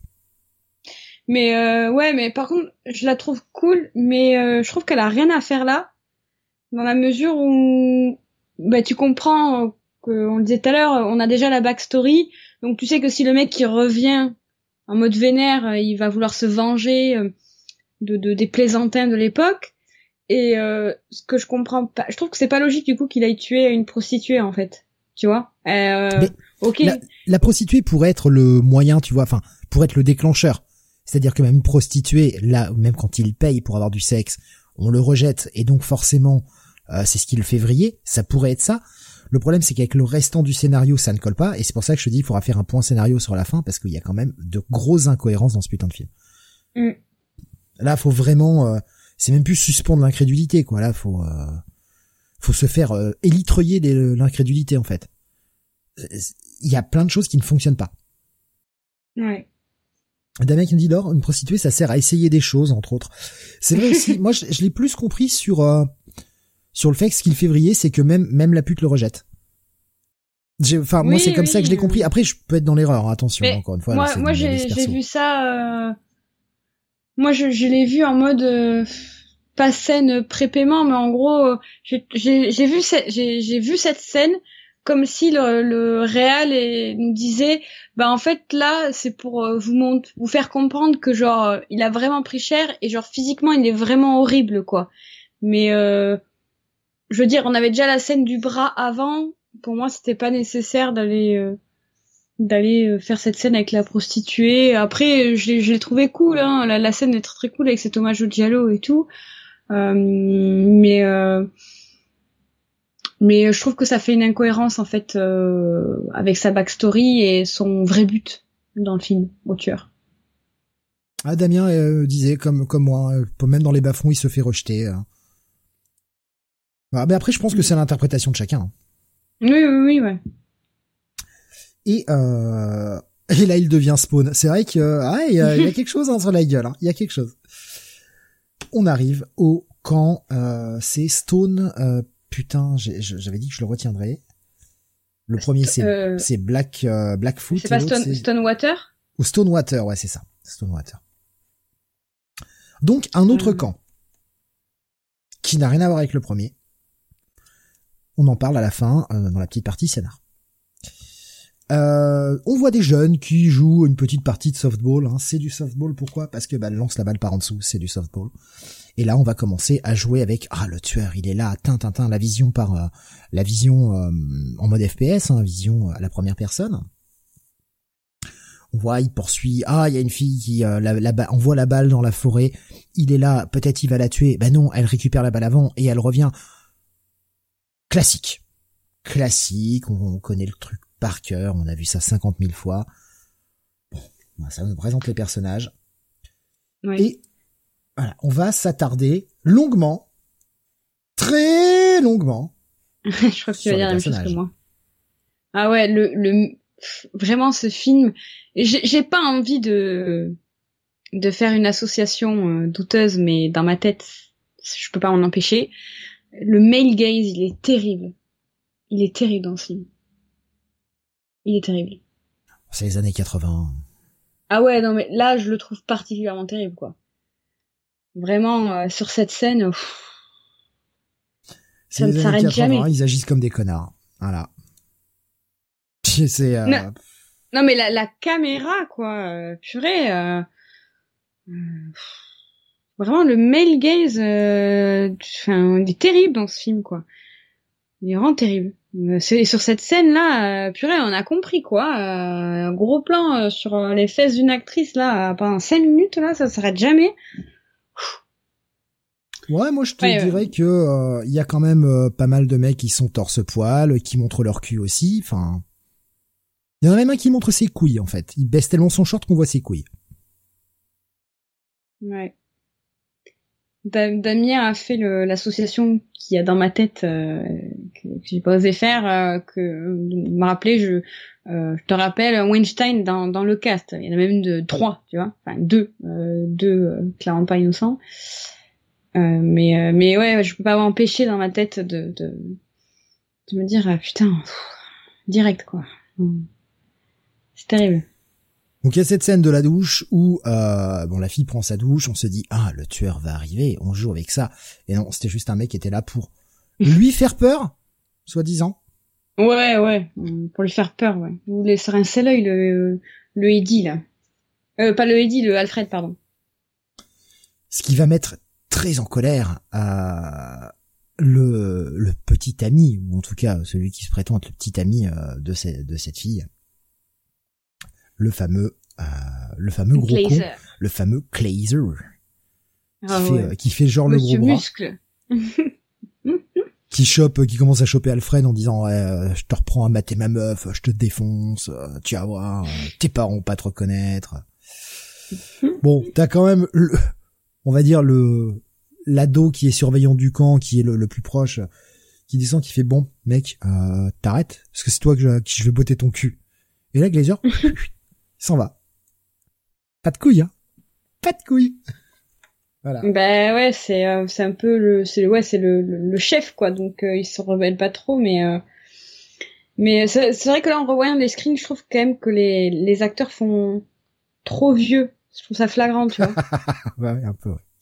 là je trouve ça autant hier j'ai pas j'ai pas j'ai pas capté en voyant le film là Là, c'est chaud. Là, je, je constate que. On l'a pas mal. Ces trois... Pardon, excuse-moi. Non, euh, vas-y, vas-y, je t'en prie. Pas mal de petites péripéties. Euh... Alors, bah, Glazer se venge, hein. Donc, c'est vrai que il a fait peur à ta copine dans la douche. Donc, vengeance classique, tu vas noyer le mec qui sait pas nager. Oui, voilà. Après, c'est pas sa meuf, hein. Encore. Ouais, il tourne autour il se revendique comme son copain, mais c'est clairement pas sa meuf. ah, Nico Chris, il dit, je mets pas les bons screenshots. Oui, alors, euh, Nico Chris, il peut le partager sur Discord, mais c'est vrai que sur YouTube, je ne peux pas. Je ne peux pas. Euh, donc bah voilà, on, manque de noyer euh, Alfred, donc on va se venger en tirant dans le cul de Glazer avec un avec un gun. Alors on sait pas trop si c'est un gun à billes ou c'est pas c'est pas très clair, mais euh, ou un ou un flingue avec du sel, j'en sais rien. Oui, il lui décoche un coup de flingue dans le cul. Ça le calme. C'est rigolo. Ça le calme direct. Et donc, c'est cette séquence-là où après, il baisse leur short pour lui montrer son cul. Mais alors, euh, donc euh, Fisher Stevens, hein, qui est au milieu, euh, celui qui tirait avec le flingue, baisse tellement son short qu'on lui voit les couilles. Mais j'ai pas capté. J'ai pas fait gaffe. si, si, je te le promets. Voilà, pour le moment, bah, on s'ennuie un peu.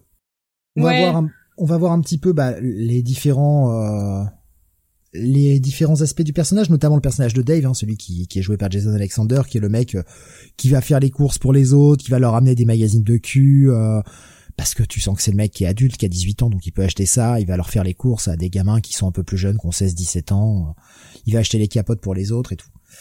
Et Alfred, qui est un petit peu à l'écart, d'un seul coup, vision.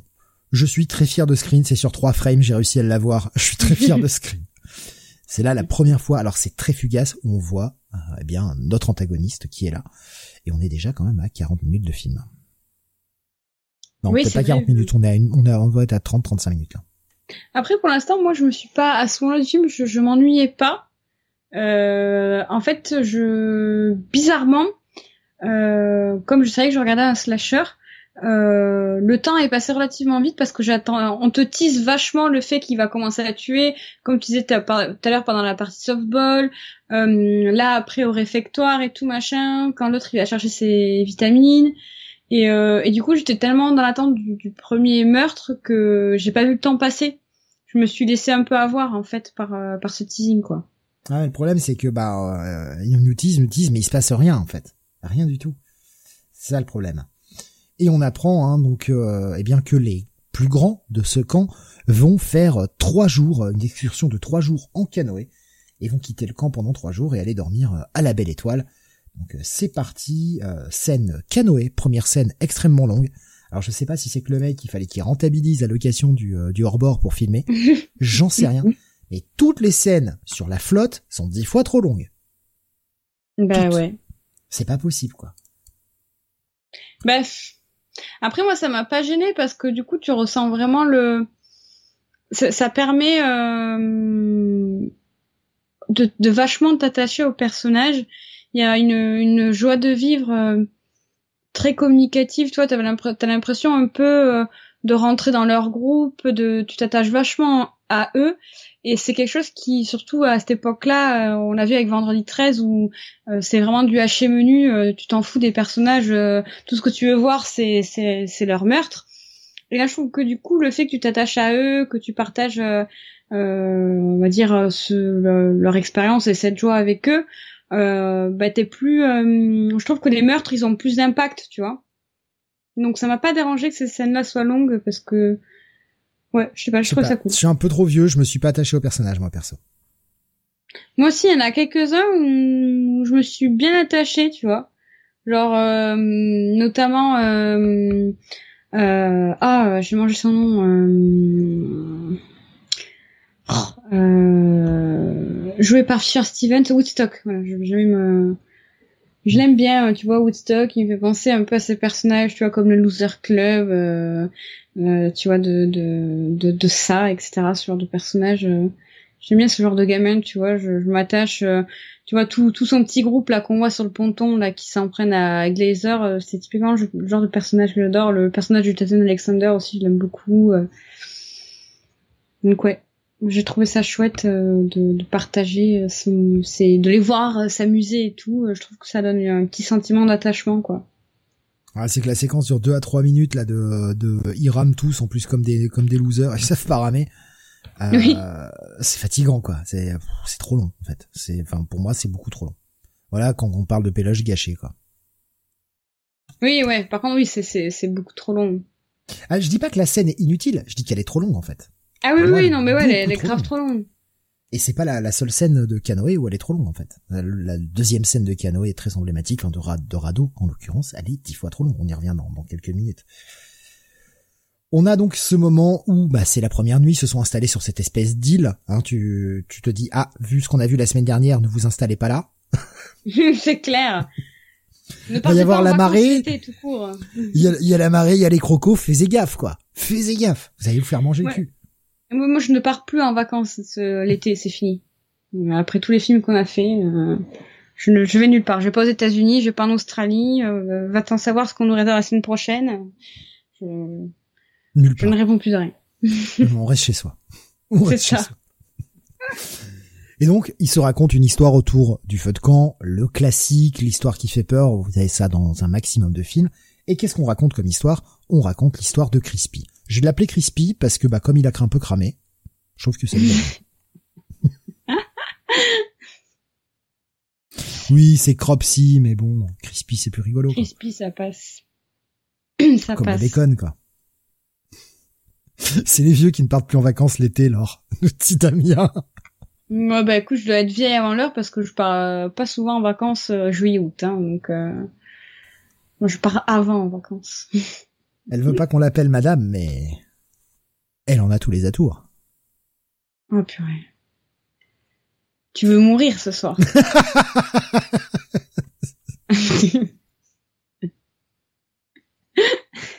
je te rappelle que je t'ai déjà menacé en live. Hein. Oui, oui, oui, je me rappelle. je me rappelle. Attention, la menace plane toujours. Hein. Et on a donc, eh bien, euh, le mec qui fait peur à la fin, qui arrive euh, avec son masque nul, son couteau, il fait oh, ha ha ha. en fait, c'était un troll. Eh oui. MDR. C'était pas le vrai. Bon, la scène est rigolote. Oui, oui, oui. C'est efficace, c'est c'est classique. Mais après, faut se remettre dans le contexte. C'est 1981. Tout était à écrire. C'est devenu classique par la suite. Mais à l'époque, ça faisait partie des des petites nouveautés, des choses qu'on n'a pas forcément vues euh, dans, dans plein de films. encore. Le petit jumpscare gratuit, euh, ça va, ça va. Euh, fun fact du coup sur cette scène, euh, du coup on a Todd qui raconte l'histoire d'un maniaque qui rôde dans le coin, qui mangerait les campeurs vivants. Eh bien, euh, donc le pitch du film de manière générale et cette histoire de Cropsy euh, est euh, inspirée d'une histoire euh, vraie de feu de camp, hein, pas une histoire vraie tout court, une histoire de, de, feu de camp qui est réelle, qui est réellement racontée dans certains camps d'été euh, dans le coin du New Jersey de l'État de New York. C'est une histoire de feu de camp qui circule toujours apparemment et qui a servi de base au documentaire Cropsy de 2009. Euh, et j'en profite aussi pour passer le fun fact qu'à la base le film devait s'appeler The Cropsy Maniac. Donc ouais. The Burning est plus sympa, je trouve, comme, euh, comme titre. Ouais, ouais, ouais. Cropsy Maniac, je trouve ça trop long. Puis je trouve que Cropsy, le, le nom, euh, du coup... Euh, On va le répéter quatre fois dans le film. Oui, il est pas assez iconique, en fait, tu vois. Et vu que la fin est foirée... Ouais. Je, je trouve, je, trouve que c'est pas. Je parlerai pas si iconique. Euh, de, la fin. Je parlerai de la fin où, pour moi, ils ont totalement mal joué leur coup, mais euh, quand, on, quand on abordera la fin. Yes. Donc, euh, vas-y, hein, continue, pardon, suis-moi sur le documentaire. Ben, j'avais fini. Ah merde, pardon. J'avais fini mon fun Je t'ai coupé, je t'ai coupé comme un sac. Pardon. Euh, bon, on va avoir cette superbe nuit américaine du plus moche effet. J'ai eu du mal à comprendre que c'était la nuit que ça se passait, ça. Je me suis dit, mais... Euh... Oui. Bon, hein, réduire les budgets, avoir des caméras qui, enfin, mais là, c'est qu'elle est, elle est quand même dégueulasse cette nuit américaine, franchement. Ah ben c'est pas, c'est pas, c'est parce que c'est pas une nuit en fait. Tout simplement. Euh... Autre gros problème pour moi dans ce film, c'est les mauvais raccords lumière. Euh... Notamment, on n'a pas parlé la, la scène où où euh, Woodstock euh, va euh, sort du réfectoire pour aller chercher ses vitamines là dans, dans le dortoir. il sort, il fait nuit noire. Ok. Il rentre dans la, la cabine. il allume pas la lumière, donc en théorie il est censé rien ah, voir. C'est la lumière grille. Pour ça oui, voilà. Et la lumière de l'extérieur est une lumière de jour. Tu vois, elle est ultra puissante. Tout le film a été tourné de jour. Oui, voilà, c'est ça. Et en fait, en effet, je suis allée voir, tout le film a été tourné de jour à l'exception des scènes de feu de camp, ou qui ont été vraiment tournées de nuit. J'ai fait, oui, d'accord, je comprends mieux, parce que je dis, purée, ok, même s'il y a une super méga lune, euh, elle, elle, éclaire pas comme ça, quoi. Enfin... Donc, euh, ouais, la lumière, je fais, waouh, ça fait mal. Ça fait mal. Alors on a cette séquence hein, malaisante au plus haut point de Eh, viens te faire un petit bain de minuit avec moi, euh, je te promets, tu risques rien. Ah, attends, oh tiens, qu'est-ce qui glisse en toi? Mais laisse-moi tranquille, je ne veux pas. Mais attends, reviens, t'es une connasse, tu veux pas coucher avec moi, t'es une connasse. C'est ça. Oh. Ah ouais, dans les dans les dans les années 80, apparemment ils connaissaient pas le mot non, hein, parce que c'est pareil. Euh, je crois qu'elle s'appelle Sally, euh, la, la, la, la, jeune femme qu'on voit sous la douche là. Euh, Glazer, il comprend pas non. Non, c'est comprend pas. Il comprend pas. Les garçons, ils comprennent pas non dans ce film. Si elle dit non, c'est qu'elle a encore plus envie, nous dit Damien, mais c'est un peu ça à l'époque, ouais. Après, c'est symptomatique de l'époque. On peut pas juger les valeurs des années 80 avec nos valeurs d'aujourd'hui. Ça ne marche pas. Mais c'est vrai que tu, regardes ça, tu fais, ouais, bon, hey, les gars, euh, t'as pas compris, euh, malaise, quoi. Arrête. Arrête, je t'en supplie, quoi. Par pitié. Et, il est imbuvable le personnage de. Ouais, vraiment imbuvable, horrible. Et donc elle va sortir un petit peu, euh, un, petit peu en colère évidemment. Il lui avait promis qu'il ferait rien. Bon bah voilà. Il est vexé. Et, le mec du coup il fait du crawl pour euh, pour que ça passe. Hein. ouais. Je vais me défouler. défouler ça va passer. J'ai de l'énergie à revendre. Elle sort et bah, elle ne retrouve plus ses vêtements. Ils sont tous partis. Oh, avec leurs petites jambes. Évidemment, on lui a piqué ses vêtements et là, on sait, c'est le tueur. Ha ha ha. Qui s'est amusé à faire un jeu de piste. Voilà. Petit escape game. Et il a été sympa quand même. Il lui a mis ses fringues dans l'ordre. Ouais. Il a été cool. Et donc, eh bien, euh, elle commence à se rhabiller et là, il ne la voit pas, elle ne le voit pas arriver, pardon, et paf, paf. Voilà, il lui a fait une petite coupe dégarnie au niveau du cou. Par contre, je trouve ça abusément, je sais pas comment dire ça, genre, je trouve ça, je trouve que c'est un beau revirement, mais de notre côté, ça me fait chier, tu vois, que ce soit pas Eddie qui soit fait massacrer, tu vois. Parce que clairement, vu le comportement qu'il a, genre 30 secondes avant, tu te dis, s'il y en a un des deux sur cette scène qui doit canner, c'est lui, tu vois. Clairement, c'est le connard de la scène. Et la pauvre, elle, elle a rien demandé. Elle vient de se faire traiter comme de la merde, se faire rejeter par un mec qu'elle aime bien. Et en prime, elle se fait tuer salement, quoi. Genre vraiment, euh, vraiment la pauvre. il a, il, lui tranche bien la gorge. Alors, bien sûr, je n'ai pas pu le prendre parce que je, je voulais pas risquer même le, le côté du boob. On n'est jamais trop prudent avec YouTube, mais par contre, j'aime bien la façon dont c'est filmé au niveau du sang qui coule. Ouais. Euh, là, il y a un joli plan. Et euh, voilà, on peut tracher le film, on peut aussi dire qu'on sait bien. là, je trouve qu'il y a un joli plan quand ça coule comme ça, euh, avec la chemise semi-ouverte, où on voit justement pas les tétons, on voit rien, on voit juste le, côté du sein. Mais là, en termes de lumière, en termes de, de, de, coulure, euh, je sais pas d'autres mots pour le qualifier, je trouve que le mouvement est fluide, c'est la scène est plutôt cool. Ouais, je trouve aussi. C'est sincèrement, hein, toutes ces morts-là, pour moi, c'est vraiment ce qui sauve le film parce qu'en termes de rythme, c'est à chier, en termes d'histoire, c'est pas bon, et c'est incohérent. Heureusement qu'on a ces morts ultra graphiques qui nous en donnent un peu pour notre argent, en fait.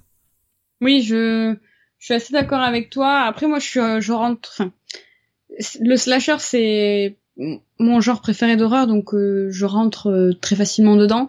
Mais euh, je suis assez bon public. Mais mais c'est vrai que sur ce coup-là, comme le pitch, c'est pas non plus des mal des masses originales.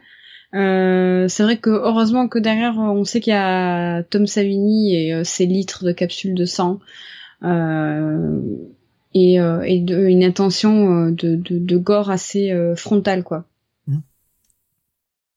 Mais c'est ouais moi c'est vraiment les incohérences scénaristiques qui m'ont qui m'ont vraiment sorti du film quoi. Et moi ce qui m'a sorti du film c'est tous les vraiment tous ces mauvais tous ces faux raccords tous ces toute cette lumière à la con là mal gérée euh, on tourne de jour alors qu'on fait des scènes de nuit euh, ah, les scènes repiquées tout ça. Oui oui oui mais c'est pareil c'est comme les scènes repiquées. Je sais que c'est pour économiser de la péloche mais mais ça m'a sorti du truc quoi. Et à la fin à la fin la dernière demi-heure elle est terrible. Elle est terrible pour moi. Et là la scène les scènes d'après là avec Glazer et Sally je crois que c'est la pire hein. Je crois que tu finis bipolaire avant à la fin de la scène hein. parce que tu comprends plus rien avec la lumière et tout Ouais. Moi aussi, j'étais j'étais pas mal pour moi. On va y venir.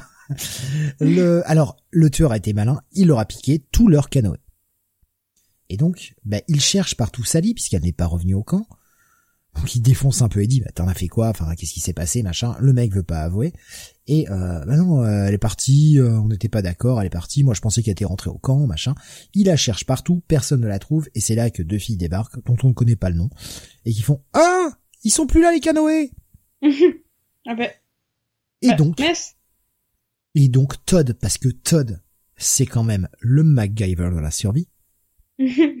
Mec, on va construire un radeau. Allez, allez me chercher du bois. Et le mec, il te construit un radeau. Putain, le mec est un ouf. Non mais il est beau gosse, il est gentil, il construit un radeau. Euh, il est incroyable. Et il traite excessivement bien sa copine. Ouais. Parce que c'est d'ailleurs elle qui le pervertit.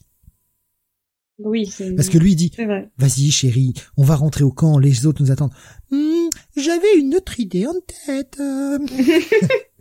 Et dis donc, tu fais bien la jeune fille, Fred, hein, dis donc.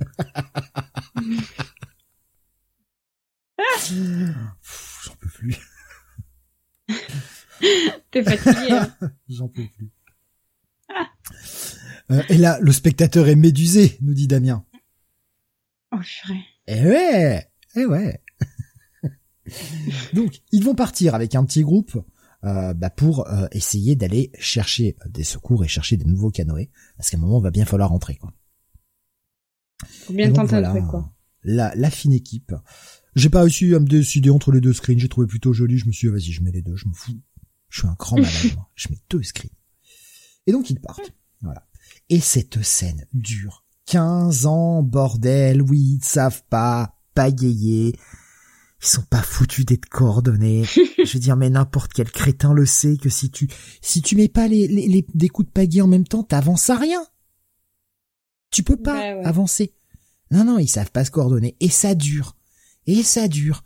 Et, ils s'engueulent parce qu'il y en a qui, n'y arrive pas et machin. Oh mais ça c'est un enfer. Cette séquence, j'en j'en pouvais plus quoi. Mais j'avais envie que ça s'arrête quoi. Et du coup j'étais content quand elle s'est terminée cette scène en apothéose parce que ah j'avais vraiment envie qu'ils claquent tellement ils m'ont saoulé. La scène est, est, pas mal euh, et je trouve est, est rondement menée vers la fin parce que du coup ils sont sur leur radeau et au loin, ils disent ah regardez un canoë et tout, mais qu'est-ce qu'il fait là? Mais bon c'est pas grave, on va on va aller le, chercher, on va monter dedans quoi. Et moi je m'étais dit on va retrouver, euh, genre ils vont arriver, parce que pour l'instant ils ont pas connaissance qu'il y a un tueur en fait qui rôde autour. Euh, il y a eu il y a eu des meurtres, mais eux euh, voilà ils sont ils sont pas courants. Euh, et du coup je me suis dit ça va être là le reveal, tu vois. Ils vont euh, approcher de ce canoë, ils vont voir un corps dedans, tu le corps de Karen dans le canoë. Euh, eh bien, pas du tout, parce que de là surgit, contre toute attente, le Dans tueur. Une scène façon Power Rangers. Ah ouais, genre. Le jump. J'adore. Il te fait un saut euh, droit comme un piqué avec euh, avec sa cisaille. Et là, alors là, tout le monde prend tarif et j'ai adoré cette scène. Moi aussi, ça m'a, c'est un des, des bons points du truc. Ça m'a surpris. Je m'attendais à ce qu'il découvre le corps à l'intérieur du canoë, et en fait, pas du tout. Il y avait le tueur qui était caché dedans. Et ça, c'était très malin. Bonne surprise. Alors le premier qui va hurler va se prendre un coup de cisaille au niveau du cœur. Les oups, ça s'est fait. Ah là, là, je me suis fait plaisir. Je vous les ai toutes mises. Hein, va y avoir de l'hémoglobine. Donc là, encore une fois, attention aux enfants euh, parce que ça va charcler. Le deuxième, notre cher Woodstock adoré, ah ben, il peut faire le signe euh, rock'n'roll jusqu'à la fin de sa vie. Clairement. Hop, trois doigts en moins se couper. Ça doit faire tellement mal. horrible cette scène. Ah ouais, et puis après il, se fait, après il se fait massacrer, hein, de toute façon. Hein. Il se fait, oui, après il prend tarif partout. Eddie s'est vu euh, rattrapé par le karma et se prend la cisaille en plein dans la gorge, là avec une scène qui dure bien. Et là, euh, ah c'est pareil. Je pense que là, c'est le réel qui dit vous l'avez détesté. Vous avez détesté en plus que la fille se fasse tuer et pas lui. Regardez maintenant comment il mange. Et on, on, on insiste bien sur la cisaille qui pénètre dans la gorge. Et après, on a un full frontal où on enlève le truc, ça gicle de partout. Il, il paye cher, quoi. Ouais, je pense que c'est pour euh, ravir le, le spectateur, là, clairement. Et ça marche, ça marche de ouf. Oui. Ça marche en plus, il était tellement chiant à, à gueuler sur les autres là. Allez-y, pagayez, vous me faites chier. Et le mec, il pagayait que dalle quoi, lui, devant. Oui, puis en plus, cet enfoiré, cet enfoiré, en plus, tu vois vraiment que c'est vraiment un connard parce que, genre, il y en a une sur le radeau qui dit, euh, oui, euh, je comprends pas euh, pourquoi Karen elle est partie, euh, elle nous aurait pas laissé et tout. Euh, euh, il dit ah tu sais quelque chose? Il dit euh, ouais euh, apparemment elle a été contrariée par quelque chose. Moi j'ai pas compris. En plus juste avant il dit à à Michel à Todd ouais je sais pas on était dans l'eau tranquille elle s'est énervée sur moi alors que j'ai rien demandé. J'étais là frérot t'es vraiment un salaud quoi. Ah il a rien demandé c'est sa bite. Putain je te jure. Et quand il meurt t'es là t'es tellement content quoi t'es tellement tellement content. Donc si tu regardes bien, c'est celui qui meurt le plus longtemps à l'écran. Donc pour ça, je, je présume que le Real a, fait exprès, tu vois, de, de bien insister sur lui. Ouais.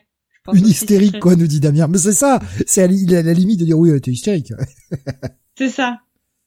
Et enfin, la pauvre fille qui se fait. Euh... Alors, le mec a quand même des cisailles de l'enfer. Parce ah que le mec, il met un, un, un coup de cisaille, ça lui ouvre le crâne mais ça, ça, lui ouvre le front et on voit, on voit le cerveau, quoi. Mec, je sais pas où tu les affûtes, mais euh, euh donne, donne-moi la recette. Hein. ah, parce que j'ai des couteaux, j'ai des couteaux qui commencent à moins couper là. Vas-y, dis-moi où t'affûtes tes trucs. Hein. ah non, mais euh, cette séquence là où c'est là, tu, te dis, eh ben je me faisais chier. Ça y est, ça m'a réveillé. C'est cool. Merci. Ah là, il en a désingué quoi. Cette ah séquence où tout le monde claque d'un coup, tu te dis ah ouais, ah tu nous as fait attendre, mais alors euh, par contre là, euh, ça y est, tu, tu, te lâches. Et là j'ai commencé à reprendre un peu espoir dans le film en me disant ah il va peut-être les, les désinguer par vague parce que les désinguer par vague je trouve ça intéressant en fait. Parce que c'est c'est entre guillemets facile. L'auteur qui rôde qui en tue un par un chaque personne etc. Là le mec il y en a cinq ou six, vas-y je les défonce tous. De ouf de ouf. Euh, J'en profite pour placer un fun fact. tout à l'heure, on me disait euh, que ça, Tom Savini avait euh, doublé euh, Lou David pour euh, Cropsy. Eh bien, c'est dans cette scène, euh, le réal, a, le réalisateur, donc Tony Mayhem, a également euh, doublé le tueur et, et, il incarne le tueur pour cette scène du radeau. Ouais, parce qu'il trouvait que les acteurs n'arrivaient pas à tenir correctement les cisailles. Ouais. Donc, ça l'a tellement gonflé qu'il s'est dit bon, bah, moi je vais le faire, puisque vous n'arrivez pas à faire ce que je veux, bah moi je vais le faire. C'est ça. pas du tout exigeant, quoi. Et en même temps, comme on voit pas le tueur. Oui, bah oui, ça, ça, va très bien. Par contre, je, je sais pas si t'as pas réussi, si tu n'as pas réussi à l'avoir. Tu vois, la double négation, je vais jamais y arriver. Euh, le, le plan en contre-jour de lui qui bondit, tu sais, avec les cisailles. Euh, ça, ça rendait rien. Ah, ça rendait vraiment rien euh, en style, donc euh, j'ai, j'ai préféré abandonner. C'est pour ça que je, je l'ai pas pris. Ça marche. On va retrouver Vous pouvez le voir dans, le teaser hein, si, ou dans le ouais. loop. Si. En mouvement, ça, ça fonctionne, mais euh, dans le, en style, j'arrivais pas à l'avoir euh, sans que ce soit flou en fait. Ok, bon, c'est pas grave. Glazer va donc euh, aller séduire sa belle et lui faire une nuit, pardon, une euh, dizaine de secondes de bonheur. Avec la meilleure punchline du monde. oh le mec quoi. Le mec ouais, tu vas voir, ouais, je vais t'aimer comme une reine. euh, ouais. 10 secondes. Je te promets bébé, ça va être exceptionnel. Ouais, mais en fait, j'étais pas j'étais pas dans le truc. non, mais euh, je comprends pas ce qui s'est passé. Ouais. ouais. Il dit oh là là, t'as l'air d'avoir froid, euh, t'as l'air d'avoir froid bébé. Ah oui, bah c'est pas toi qui m'as réchauffé. ah, ah yes. Franchement, quand elle a dit ça, j'ai fait chais. On a tous été jeunes, mais euh, quand même, là, pff, quand même. Ridicule. Euh, C'était marrant. Étonnant qu'elle en redemande... Euh, pardon. Rasmus nous disait, si je j'annonce pas qui c'est, c'est, ça n'a aucun sens. Disait, oui, c'était marrant. Étonnant qu'elle en redemande, car 10 secondes de, de plus, pas sûr que ça lui suffise. ouais, mais après il recharge, il va mettre peut-être 20 secondes. il va doubler. C'est qu'il gagne de l'endurance, il a gagné un level up. Donc il retourne au camp chercher des trucs pour faire un petit feu, machin. Mais euh, elle est contente, elle a envie de recommencer. Hein, quand même, elle se dit bon, ah oui, peut-être bah la ouais, prochaine fois. Et là, Alfred, hein. Alfred le creepy, qui fait je vais te suivre.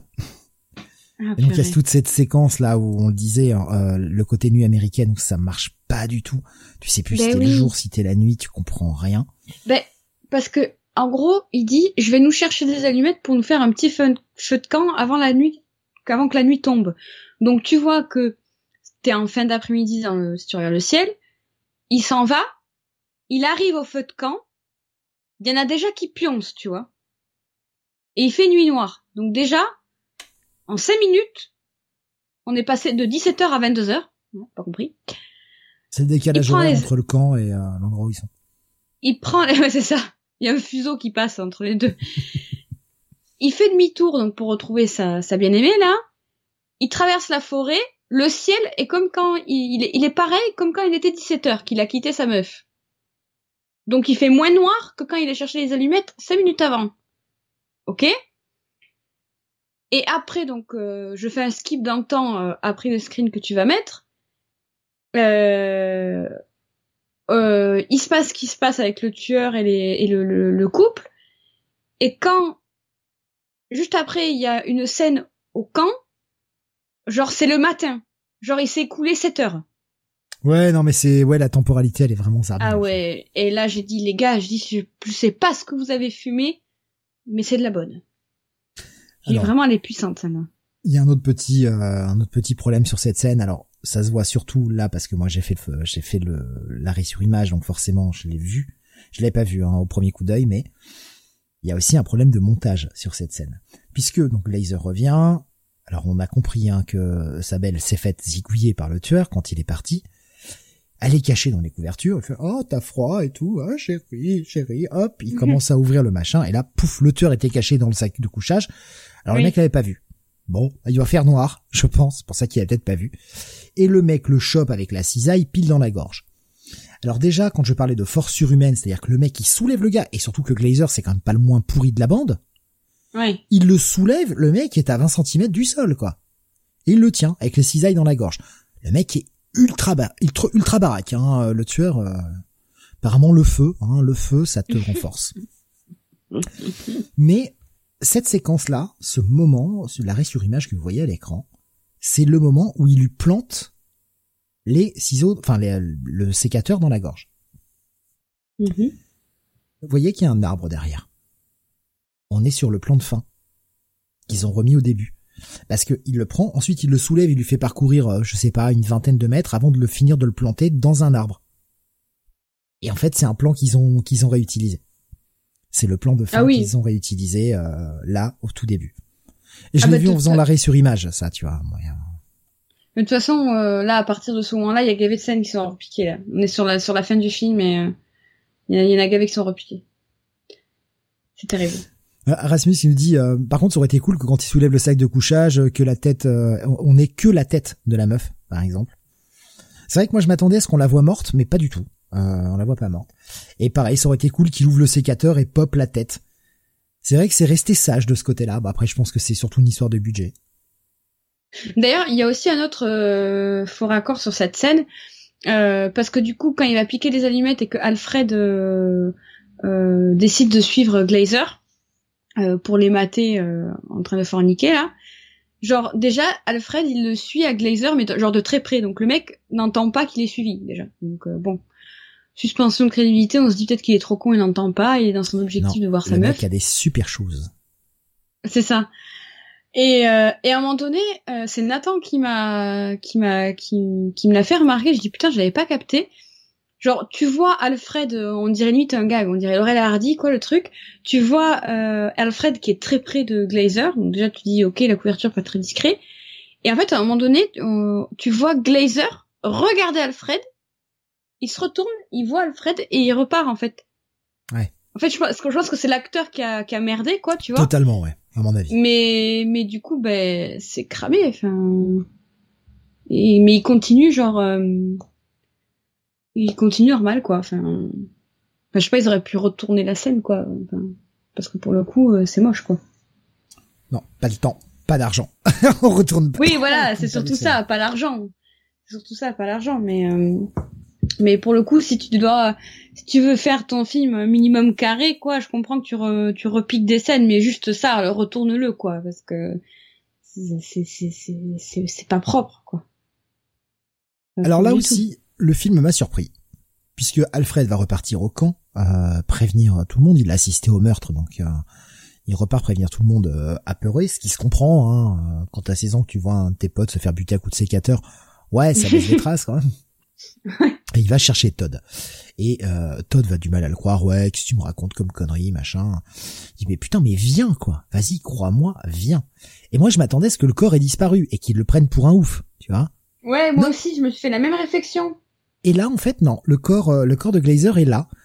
Pas, deuxième petite surprise où tu t'attends, tu vois, t'as les clichés ultra classiques que l'on connaît parce qu'on a vu plein de films depuis. Et en fait, non, ils utilisent pas ce, ce ressort-là. Finalement, tu fais ah, bonne petite surprise. Ouais, je me suis fait la même réflexion aussi. euh, je me suis dit ouais, il va passer pour un barjot, tu vois, parce que déjà c'est euh, c'est le, le creepy, enfin le, le le bouc émissaire de la bande.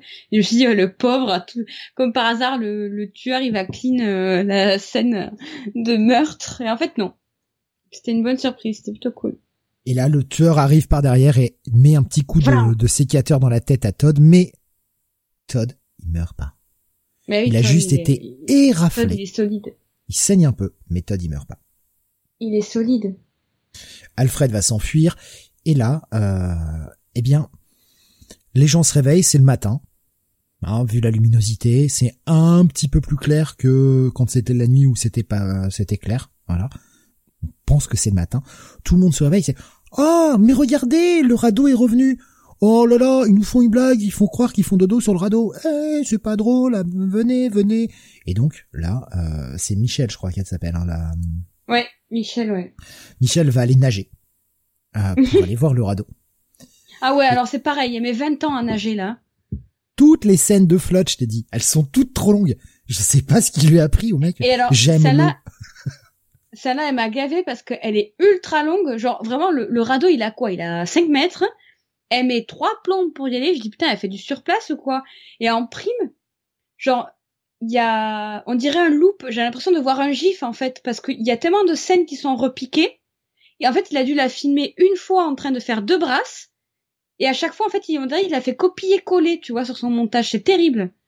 J'ai l'impression de voir un gif. C'est horrible. Mais cette scène, elle est horrible. J'en pouvais plus. Todd revient de l'autre côté de la berge, avec du sang, euh, la chemise un peu ouverte, du sang sur son torse euh, saillant et musclé. Et fait « Non Ne t'approche pas du radeau Trop tard !» Et là, elle voit, vision de cauchemar, le bras de Woodstock qui lui tombe, qui lui tombe des mains. Et euh, bah Woodstock, euh, bah, le mannequin de Woodstock, hein. un mannequin qui déjà à vitesse normale, tu fais ouais, aïe. Alors là, c'est vrai qu'en arrêt sur image, tu fais aïe. Ouais. aïe, ouais. Après, bah je, ouais. je jette pas la pierre au film par rapport à ça. Je veux dire, c'est un film avec peu de budget. Ils ont fait ce qu'ils ont pu au niveau des effets spéciaux et je trouve que il y a quand même pas mal de maquillage qui marche bien. Bon, celui-ci marche Ouais. pas bien. Enfin, ouais. Là, euh, pour le coup, je pense que Tom Savini, il a fait ce qu'il a pu, mais euh, c'est vrai que le mannequin, il est ultra cramé. Déjà, ça se voyait dans le film, mais là, euh, sur le screen, c'est scandaleux. Damien il avait un peu ce regard vide avant, non Il avait vraiment le regard du poisson mort. quoi. Il avait ce thème de poupée, un peu, là, déjà. Donc forcément, bon, ils ramènent quand même le radeau et ils sont, les mecs sont cool. Ils ramènent le radeau sur le bord de la rive et ils vont décharger les corps et ils sont tous en train de chialer. C'est genre, euh, euh, bah, mais laissez-les où ils sont les corps, putain, n'y touchez pas quoi. Vous êtes fous. Donc forcément, euh, Todd va dire à, à Michel, tu prends tout le monde, allez chercher des secours. Allez chercher les secours. Le secours. Vous allez jusqu'au camp, vous ramez jusqu'au camp là, et vous allez chercher les secours. Il nous faut des nouveaux canoës, il faut qu'on parte d'ici. Et donc, là, Michel va y aller, et euh, le moniteur du camp fait « Ah, il y a un tueur !» Moi, hop, tu te fous de ma gueule Mais T'es con ou quoi? Avec l'argument « Mais regarde dans l'état qu'ils sont. Hein Franchement. Ah, ok, les enfants chialent. Bon, il y a peut-être un tueur en vrai. ouais. Oui, puis accessoirement, elle est recouverte de sang, quoi, tu vois, genre... euh, Ce que j'aime bien, c'est comment le mec passe du « je te crois pas, arrête de me faire des blagues » à « il pleure, allez, on y va ». Et ils partent en hors-board. Miaou. Euh, C'est pareil, la scène du hors-board, euh, Trop longue Toutes les scènes de flotte Putain, le mec aime l'eau, quoi, c'est pas possible. comment, comment, il doit y avoir un truc, euh, les euh, accros, je regardais accro à l'eau, comment Mais ça c'est s'appelle que, c'est que le camp s'appelle Stonewater, il fallait absolument de l'eau, quoi. Il fallait de l'eau. Ah non, j'ai trouvé la potomanie, qui est une pathologie principalement psychiatrique qui se caractérise par un besoin irrépressible de boire de l'eau. Non, mais il doit y avoir un truc fétichiste avec l'eau. Je suis sûre. Damien nous proposait un hydrophile pour un fétichiste. Pendant ce temps, Alfred court toujours et essaye d'échapper au tueur inlassablement. Ah ouais. Et il, alors, pause, ça s'appelle l'aquaphilie, voilà, de rien. L'aquaphilie ou hydrophilie, d'ailleurs, est un terme employé pour désigner une forme de fétichisme sexuel incluant des images de personnes en train de nager ou flotter sur l'eau et activités sexuelles dans ou sous l'eau. Voilà. Chacun Voilà, ses voilà. fétiches. On ne juge Vous pas. vous coucherez Chacun moins bête. fétiches. Et euh, tout ça pour dire que Alfred, ouais, qu'est-ce qu'il galope, dis donc. Marathon man, hein, le mec, hein. Là, ils ont eu le temps avec le radeau de revenir au camp et de demander de l'aide pour revenir en hors-bord que le mec est toujours en train de courir. Et il se cache dans un espèce d'endroit désaffecté, pensant qu'il a réussi à échapper au tueur, et non. Le tueur, clac Il lui chope la gorge. Et oui, il a chopé Alfred. Et lui, Todd, était parti à la recherche d'Alfred. Heureusement Oui. que le tueur l'a chopé, puisque comme le tueur va le tabasser un peu, Alfred va crier et ça va l'aider à l'orienter, à savoir où il est. Et Todd, il est pas venu les mains vides. Todd, il est venu. Ah bah tiens, il me manque une image. Ah oui, non, il a, oui, alors pardon, c'est, sur Discord que j'ai, mis une image. euh, J'ai avancé d'une image, pardon, trop vite. Il l'a chopé. Alors, on y reviendra sur la force de mouche, mais il l'a chopé, il il l'attache, il lui met un baillon et il lui plante le sécateur mais euh, au niveau du bras, pour que ça l'entaille, que ça le maintienne, qu'il puisse pas trop bouger, mais il lui a pas coupé le bras non plus. Non. Vous verrez dans quelques instants Alfred la mouche, au niveau de la force, hein, tenter d'arracher ce sécateur et qui n'y arrive pas. Le mec n'arrive pas à arracher le sécateur, quoi. Bah, peut-être qu'à une main il galère et il veut pas. Moi, ça Ouais, m'a pas choqué parce que je me dis peut-être qu'à une main il gauche galère. pris. C'est le bras gauche. Le mec a toutes les chances du monde d'être droitier. Oui, mais peut-être que, enfin, moi je me dirais en, en premier réflexe que j'oserais pas trop tirer dans la mesure où, où, imagine ça te sectionne quoi. Si tu fais un mauvais move. Et tu, tu veux, tu veux t'arracher de là, en fait. C'est, je veux dire, c'est l'adrénaline qui prend le dessus, quoi. Ouais, ouais, je, je sais bien, mais je Le pas. mec a, mais le mec a zéro force, quoi. Il galère en train de, oh, j'arrive pas à l'enlever, ah. Ok. Ok, t'as zéro force, quoi. Donc, comme je le disais, Todd n'est pas arrivé les mains vides. Le mec est venu avec une hache. Ah bah oui, bonhomme ou pas quoi. Le mec est classe, hein, avec sa hache, là. Ah ouais, de ouf. Donc voilà, petite péripétie dans ce truc-là. Le mec essaye de le, le, le tueur essaye de l'écraser avec un chariot, un chariot de mine. Et euh, ah, il Ah. l'esquive. 11 ans de se faire aussi. Non mais le mec il regarde le chariot, il fait "Ah non, un chariot, vite, je continue sur les rails." Arrivé au bout des rails, oh, je saute un petit peu en arrière et je je tombe à travers un truc qui casse du bois. Mais j'ai rien compris à cette scène. Je me suis dit mais je- ça ne fonctionne pas. Alors moi, ce qui m'a gonflé, c'est que le chariot tombe. Ok. Donc il est en bas de, du rail. On est d'accord, puisqu'il a été jeté, enfin Oui. lancé. Donc il tombe en bas, toi de l'esquive. Se passe ce qui se passe. On est censé avoir plan. deux wagonnets côte à côte. Voilà, il se retourne, le wagon est en haut. Euh, Je sais, je sais, je l'ai vu aussi. Mais que se passe-t-il dans cet endroit? Mais le script, ils avaient pas assez d'argent pour le payer, je pense. Non, Ils mais avaient c'est pas de script sur ce tournage, ont- c'est tout, euh, qui, qui vérifiait ce genre de détails, quoi. Putain, j'étais là, waouh, c'est chaud. ils ont simplement là, remonté les scènes dans l'autre sens pour euh, rallonger un peu la sauce, et malheureusement, comme bah c'est oui, trop souvent le cas. Là, euh, là, dans, dans, dans cet endroit, dans ce lieu, là, sur cette scène finale, toutes les scènes repiquées, c'est d'un enfer, mais d'un enfer. Là, Je n'en pouvais plus. Crispy débarque avec un lance-flamme. Et là. Todd, Todd, il a un flashback. Et on revoit toute la scène du début, où ils ont fait euh, brûler Crispy. Ils l'ont cuit à point, là. Et là, il fait, ah, ah, et on revoit tous les noms. Et le dernier, c'est Todd, avec cet effet de, de, de flou qui revient sur lui et tout. Mais on avait compris depuis le départ que c'était le même gars, en fait. On le savait. Parce que pour moi, Ben, c'était moi, non. Pour moi, c'était putain de limpide depuis le départ. Ben, moi, je me suis, j'avoue, je me suis fait avoir. euh, parce que je me suis dit, bon, on a vu la backstory, on a vu le nouveau camp d'été, et quand je l'ai vu, je me dis, ok, toi, t'es un ancien, en fait, euh, t'étais là, au moment de la blague. Oui, c'est sûr. Et puis, en fait, pour le coup, je trouve que l'écriture du personnage a été bien faite parce que le mec est super gentil, il est serviable, t'as pas l'impression qu'il a un passé lourd, t'as pas l'impression qu'il est rongé par la culpabilité. Enfin, c'est je- quand même lui qui raconte l'histoire de Crispy. Ouais, mais voilà, mais moi aussi, le fait qu'il ait raconté l'histoire, ben pour moi, c'était à ce moment-là, je me suis dit, ben en fait, c'est peut-être pas un ancien en fait de la blague. Tu vois ce que je veux dire? Ça m'a vachement induit en erreur parce que je me dis, je m'étais dit en fait que si vu, au vu comment il raconte l'histoire et tout, je me dis c'est pas possible, tu vois, vu que c'est c'est un gars qui a l'air ultra gentil, il pourrait pas raconter cette histoire traumatisante euh, sans, enfin comme ça, tu vois, il pourrait pas la raconter franco comme ça avec euh, une teinte humoristique. Donc du coup, ça m'a rendu en erreur et je me suis dit, euh, je me suis Ah dit, bah bah, si, du coup, euh, c'est pas le un mec, ancien quoi. le, le mec se donne le beau rôle. Ils disent ah les jeunes ont réussi à survivre, machin, ils se sont échappés. Euh, euh, mais mais enfin pour- moi depuis le départ c'était limpide que c'était le même gars quoi. Mais bon, bon je sais pas, je je l'ai je l'ai senti venir quoi. Mais Bah, dès moi, le je- début quoi. Moi, au début, j'y ai, j'y ai pensé, puis après, la, la scène du feu de camp m'a induite en erreur. Mais euh, mais oui, bah après c'était c'était cramé dès le début quoi. Mais je me suis fait avoir. du C'était cramé comme Crispy. C'était cramé. Et car oui, c'est enfin le reveal, vous l'attendiez tous, le full frontal de la gueule de Crispy. Je trouve le make-up cool. Alors sur certains plans, ouais, sur d'autres, malheureusement, il est un peu. J'ai un screen où le, on voit que le, le truc était attaché à l'arrache. Mais là, effectivement, sur le reveal, ils ont vraiment géré la scène. Ouais, après bon, bah, Tom Savini, il a fait comme il a pu. Hein. On lui a donné les sous qu'on lui a donné. Hein.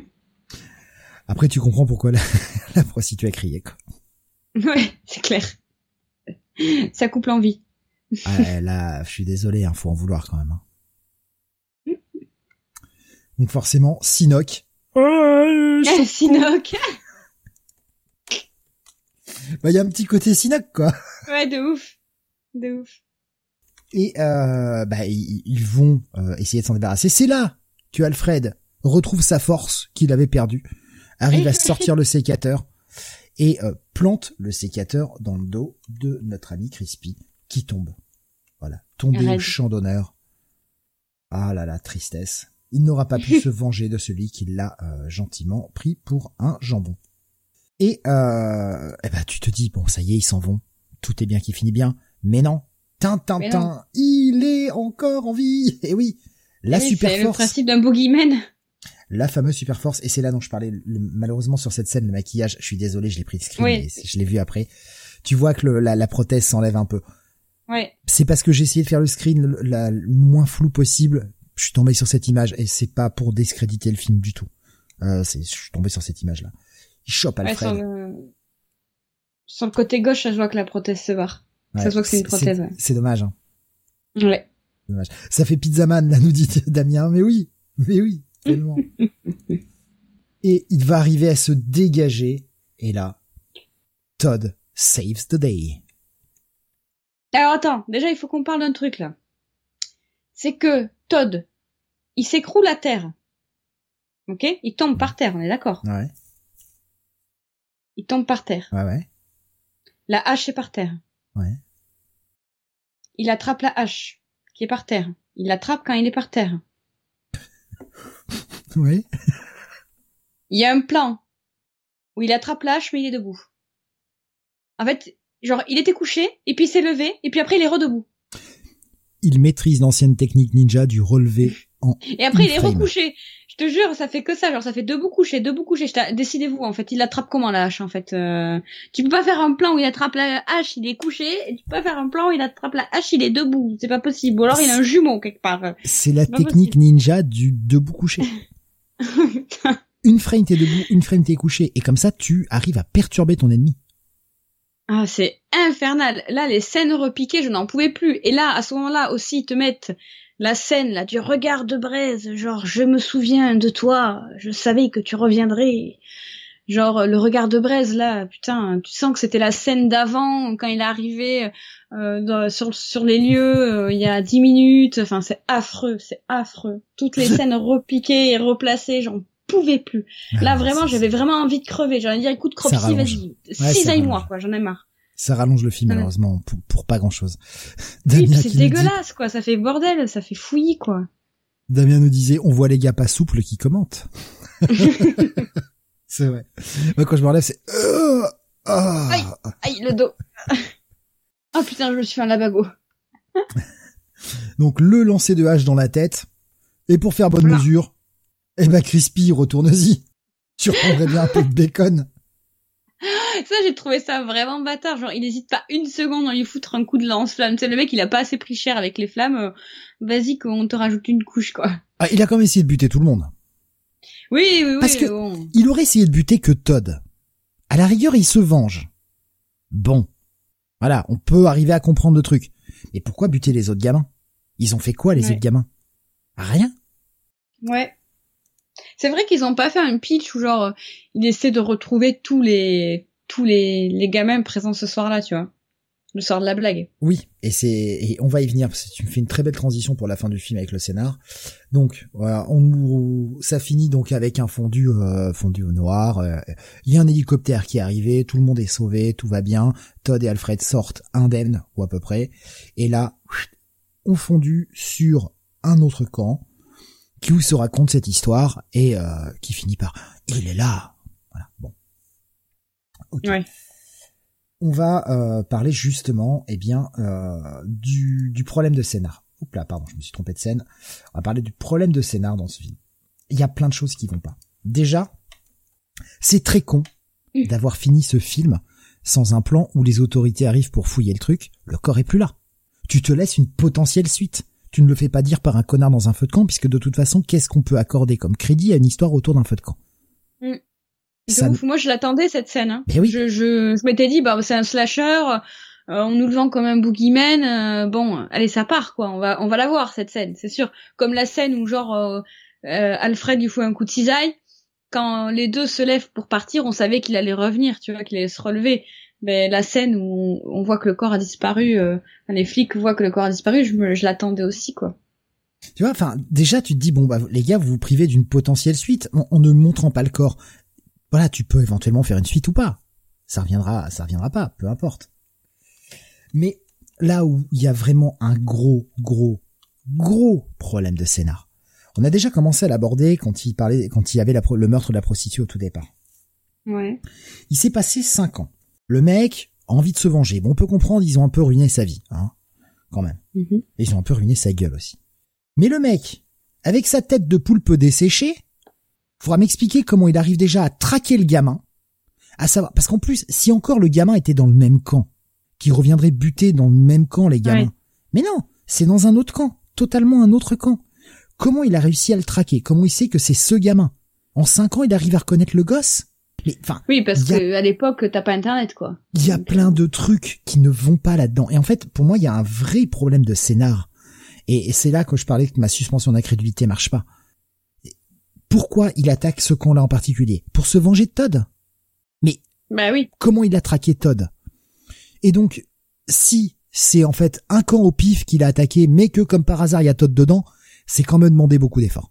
Franchement. Bah, c'est pour ça aussi, tu vois, euh, j'attendais qu'on en parle à la fin, mais c'est pour ça aussi que sur le moment, au début, donc quand le film a commencé, qu'on a le, le flash forward, je me suis dit, ok, donc là, sur le camp d'été qu'on voit, il y a un des monos, c'est sûr là, euh, c'est euh, c'est un des, des anciens qui ont fait la blague et qui ont transformé Cropsy quoi. Lui c'est sûr. Et en fait, comme je te disais, bon déjà outre le fait qu'il raconte l'histoire autour du feu de camp, sans culpabilité, avec beaucoup d'humour et tout machin, je me suis dit bon, c'est quand même louche. Je me dis c'est peut-être pas lui. Et puis je me suis fait la même réflexion que toi. J'ai dit à quel moment Cropsy, tu vois, il a retrouvé le mec, et pourquoi il s'en prendrait qu'à lui et à, et à des innocents, genre ils ont rien demandé. Enfin, je m'étais dit c'est pas possible qu'il soit tombé dessus par hasard, et donc après je me suis dit ouais c'est sûr Todd c'est pas un ancien, c'est juste en mode euh, ben euh, il s'est fait cramer la gueule dans un camp d'été, donc il va aller il va aller cisailler tout un camp d'été quoi. C'est pour ça aussi que je me suis dit au final peut-être que c'est pas un ancien de la blague. Euh, Todd parce que ça n'avait pas de sens scénaristiquement parlant. Ouais, c'est non vraiment il y a des il y a des incohérences qui me gênent et puis ce, vraiment ce, ce coup de la fin où tu fais même pas disparaître ton boogeyman, tu enfin je sais pas. Pour moi le faire disparaître en le faisant raconter par un un autre gamin dans un autre camp et on sait pas trop quand ça se passe. Je, suis un peu gêné parce que quelle est la crédibilité que t'accordes à ce genre d'histoire, vraiment? C'est. Ouais. Et ça en fait que bah, c'est un film euh, au final. En dents de scie. Ouais, ouais. En dents de scie, zaï. Parce que ça fait mal. Bien ouais. Bien ouais, bravo. Non, c'est c'est c'est assez dommage. Malheureusement, le le le film avait vraiment le potentiel. Alors évidemment, il a pas beaucoup de budget, etc. Mais le film avait le potentiel d'être bien mieux en fait, d'être bien mieux rythmé. Et mm. pour moi, c'est vraiment ce rythme infernal cette réutilisation de plans à outrance et, et un scénar assez incohérent qui vont faire qu'il va pas forcément prendre une très bonne note. De mon côté, en tout cas. Moi, je sais pas, je suis assez mitigée. Et attention, je vais dire quelque chose de très rare dans cette émission, même dans ma vie. Mais pour le coup, ce film mériterait un vrai remake. Je pense, oui. Oui, je pense, avec un peu Je suis pas remake, je suis pas remake, mais je trouve, comme tu dis, ce film, il a grave de potentiel Moi, j'aime bien le l'allure qu'a le, tueur Cropsy euh, avec ses cisailles et tout. J'aime trop et il y a une imagerie là, euh, comme quand on le voit surgir du radeau, que, avec laquelle j'ai super accroché. Euh, je sais pas, je trouve qu'il y a un truc à faire, il y a un potentiel et et ça mériterait un sacré remake quoi. Avec euh, alors pas avec la CGI, avec des vrais. Euh, tu vois, tu reprends Tom Savini. Euh, et tu fais un remake à 30 millions, pas plus. Tu mets pas plus de budget, tu mets 30 millions de dollars. Tu prends des acteurs pas forcément très connus et tu fais pas, tu fais pas les conneries que tu fais qu'on fait d'habitude dans les films qui sont imbuvables. Mm. Tu fais un bon petit truc hommage. De toute façon, enfin, on en avait déjà parlé dans pas mal de d'émissions quand on parle de remake. Moi, je considère qu'à partir du moment où le film a 30 ans, on peut envisager de le remaker. Parce qu'on parle vraiment à une nouvelle génération. Alors évidemment, ça me parlera peut-être moins, ça me plaira peut-être moins, parce que je serai plus forcément la cible. Mais pour moi, j'estime que à partir de 30 ans pour un film, ça peut être légitime de le, de le remaker. Avant 30 ans, ah, c'est débattable. Ouais. Donc là, le film a plus 30 ans, moi ça me, moi ça me conviendrait. Je veux dire, on pourrait refaire un remake aujourd'hui, ça, ça passerait. Il a 41 ans le film. Hmm. Pour ça que pour euh, moi ça, ça passe quoi. Ouais. Non, mais il mériterait un, un, remake, clairement. Puis moi, j'aime bien ce tueur, en fait. J'ai découvert ce tueur, je trouve qu'il a une imagerie stylée.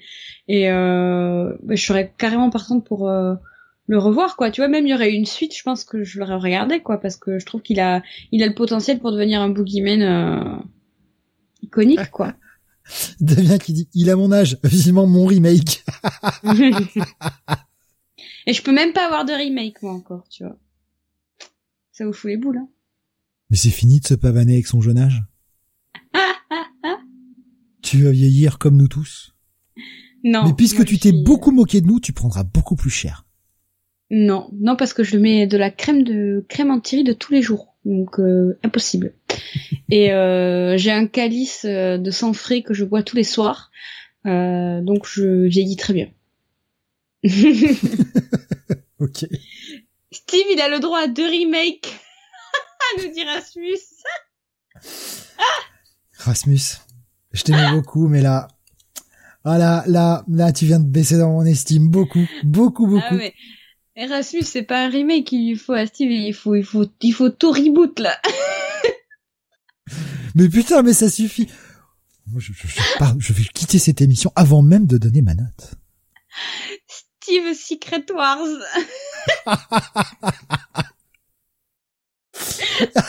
Damien qui, Damien qui a le, truc.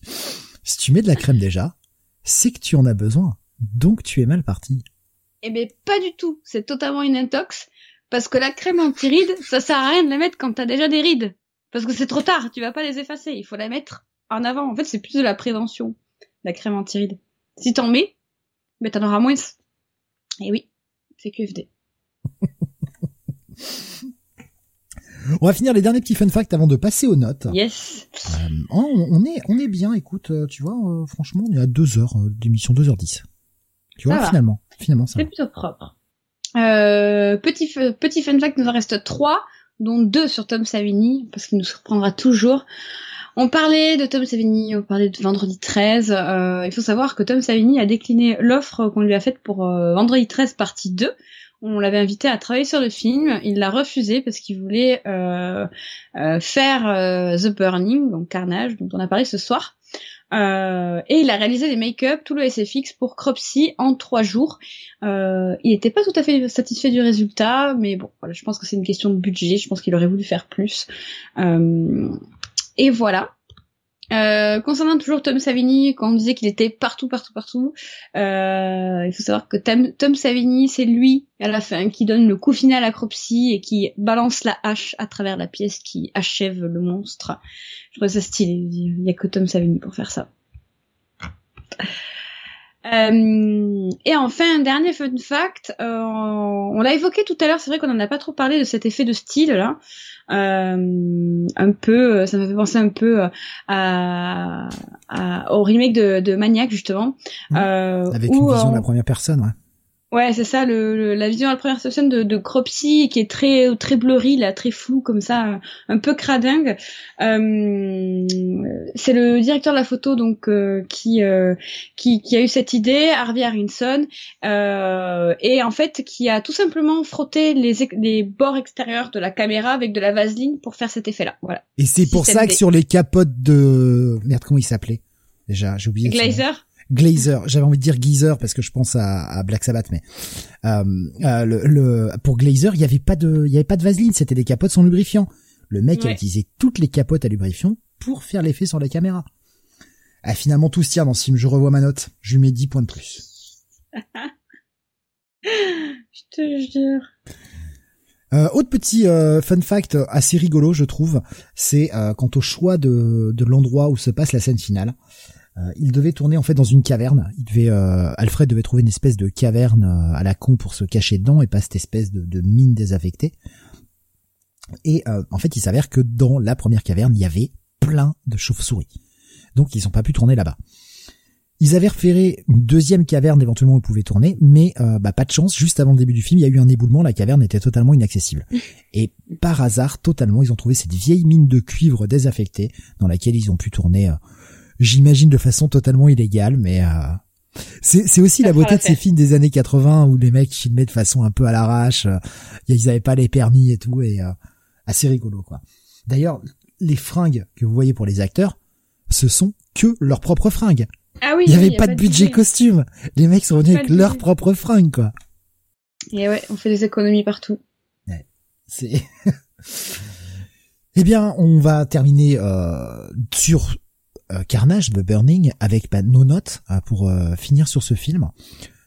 Alors oui, effectivement, je lui ai balancé quelques pics et que je maintiens, hein, que je, ne regrette absolument pas. comme je l'ai dit, hein, scénaristiquement, je trouve que ça tient pas la route. Au niveau du rythme, c'est à chier. Il y a franchement des moments vraiment trop longs qui servent strictement à rien. Réutilisation de péloche à outrance. Mais par contre, faut avouer que même si Tom Savini n'est pas forcément très fier de son travail, je trouve que le maquillage et les effets rendent le film plutôt cool. Il y a deux mm. trois petits moments surprises. Euh, au final, c'est un film que je reverrai dans quelques années vraisemblablement. Donc je vais lui mettre un bon petit 10. Mais je peux pas aller au-dessus parce que scénaristiquement ça me prend pour un con. Euh, pour ma part, euh, bah, même combat. Hein, j'adore, j'adore Tom Savini. Je trouve que avec le peu de budget qu'on lui a alloué, je trouve qu'il a fait un, super taf hein, quant au rapport argent et, euh, et compétences. Hein, je trouve que voilà, avec le, peu qu'on a dû lui donner, il a fait, il a fait bien. Il a fait très bien. Euh, moi, j'ai pas été trop gênée par le rythme. je suis rentrée direct dans le film. je me suis fait même fait avoir, donc c'est plutôt cool. J'ai eu quelques surprises. Euh, J'aime beaucoup l'imagerie, je l'ai dit tout à l'heure, hein, de du tueur. C'est un tueur que j'aurais apprécié revoir. Euh, vraiment, j'aurais kiffé qu'il y, qu'il y ait des suites, quoi. Euh, J'aime beaucoup là, ce tueur avec ses cisailles là, euh, je, un peu avec la dégaine, en, hommage au Diallo au début. Euh, j'aime beaucoup. j'aime beaucoup. J'aime bien sa backstory aussi, je la trouve plutôt cool. Euh, par contre, vraiment, euh, moi, mon gros problème, c'est les images repiquées, le manque de budget. Euh, vraiment, les trois quarts du film, ça m'a pas gêné, mais alors la dernière demi-heure, je trouvais que je ça, c'était un scandale, vraiment là, toutes ces toutes ces scènes repiquées, c'était du coup, c'était mal monté, c'était monté à l'envers, ça, ça créait des faux raccords. Enfin, c'était vraiment pénible à regarder. Pour moi, c'était vraiment très pénible à regarder. Euh, ça aurait pas été le Freak City, je pense que j'aurais arrêté euh, avant la fin, même s'il me restait que une demi-heure, parce que vraiment c'était insupportable. Les mauvais raccords lumière aussi, ça m'a gêné. En fait, si tu si, si t'as pas de scène, si tu peux pas tourner de nuit, que t'as pas les autres de tourner de nuit, ne fais pas de scène de nuit. Euh, reste deux jours. Ah mais bon, la nuit américaine c'est courant, c'est bien pour ça que ça s'appelle comme ça, une nuit américaine, mais Ouais, mais là c'est mal fait là. Bah, ça coûtait, ça coûtait la blinde d'avoir des caméras qui euh, qui pouvaient capter bien la lumière. Et d'ailleurs, tu le vois, hein, les, scènes éclairées au feu de camp, elles sont dégueulasses en termes de lumière. Ah oui, oui, oui c'est pour ça. Euh, en fait, fais un film totalement de jour, quoi. C'est pas grave, mais, c'est juste euh, que les cellulos qu'il a utilisés, les cellulos qu'il a utilisés étaient dégueulasses, quoi. Malheureusement, ils étaient crades et euh, ça se voyait. Enfin, ils étaient pas assez puissants pour faire une bonne nuit américaine. Bon après. C'est ça. Donc voilà, ça, ça m'a gêné. Euh, mais j'ai passé un bon moment, j'aime beaucoup les slashers, vous savez, donc euh, je suis quand même assez bon public. Euh, je pourrais aussi le revoir totalement parce que encore une fois, j'ai vraiment accroché avec ce tueur. Donc euh, 11 c'est un petit peu fort parce que c'est la note que j'ai mis la semaine dernière à solitaire et j'ai passé un meilleur 11 sur solitaire donc on peut pas mettre que 10, je vais mettre 10 et demi quoi. Allez. 10 et demi sur 20. Ouais. Euh, il y avait Rasmus qui disait 10, c'est une note coupée en deux ça. Et Damien qui disait une note cisaillée. Oh purée. Euh, Rasmus qui lui met un clock tower sur 20. voilà. Et il nous disait, c'est pour ça que certaines actrices étaient seins nus, euh, n'avaient pas vêtements les pauvres. Alors en fait, Holly Hunter s'est exprimé sur le film.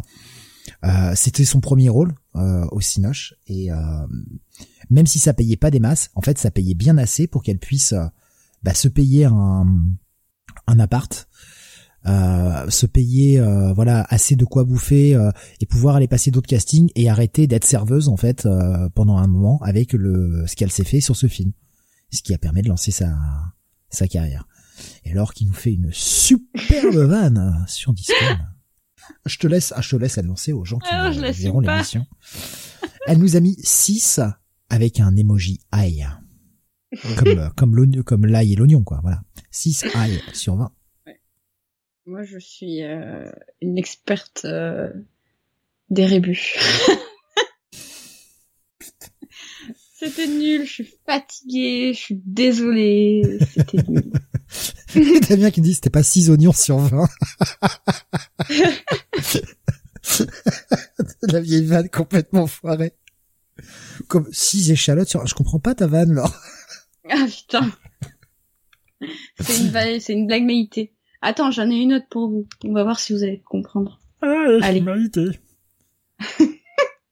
Oui, alors bon... non, on va pas la faire.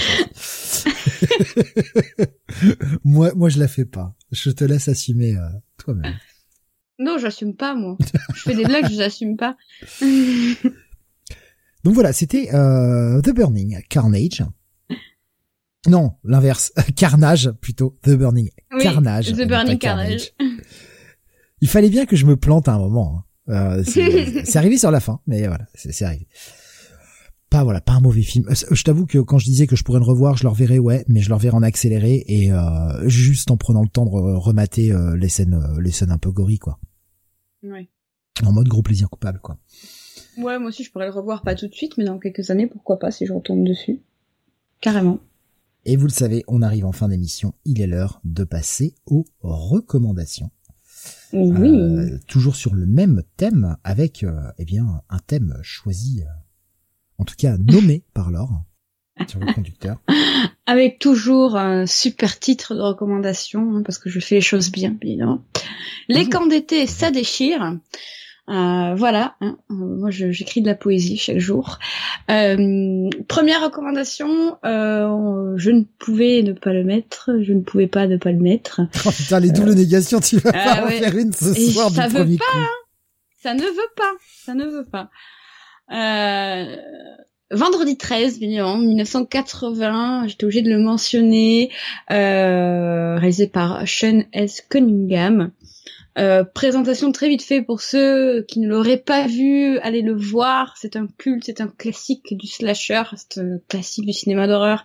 Une colline de vacances à Crystal Lake, euh, qui a fermé il y a 25 ans après euh, après toute une série de tragédies.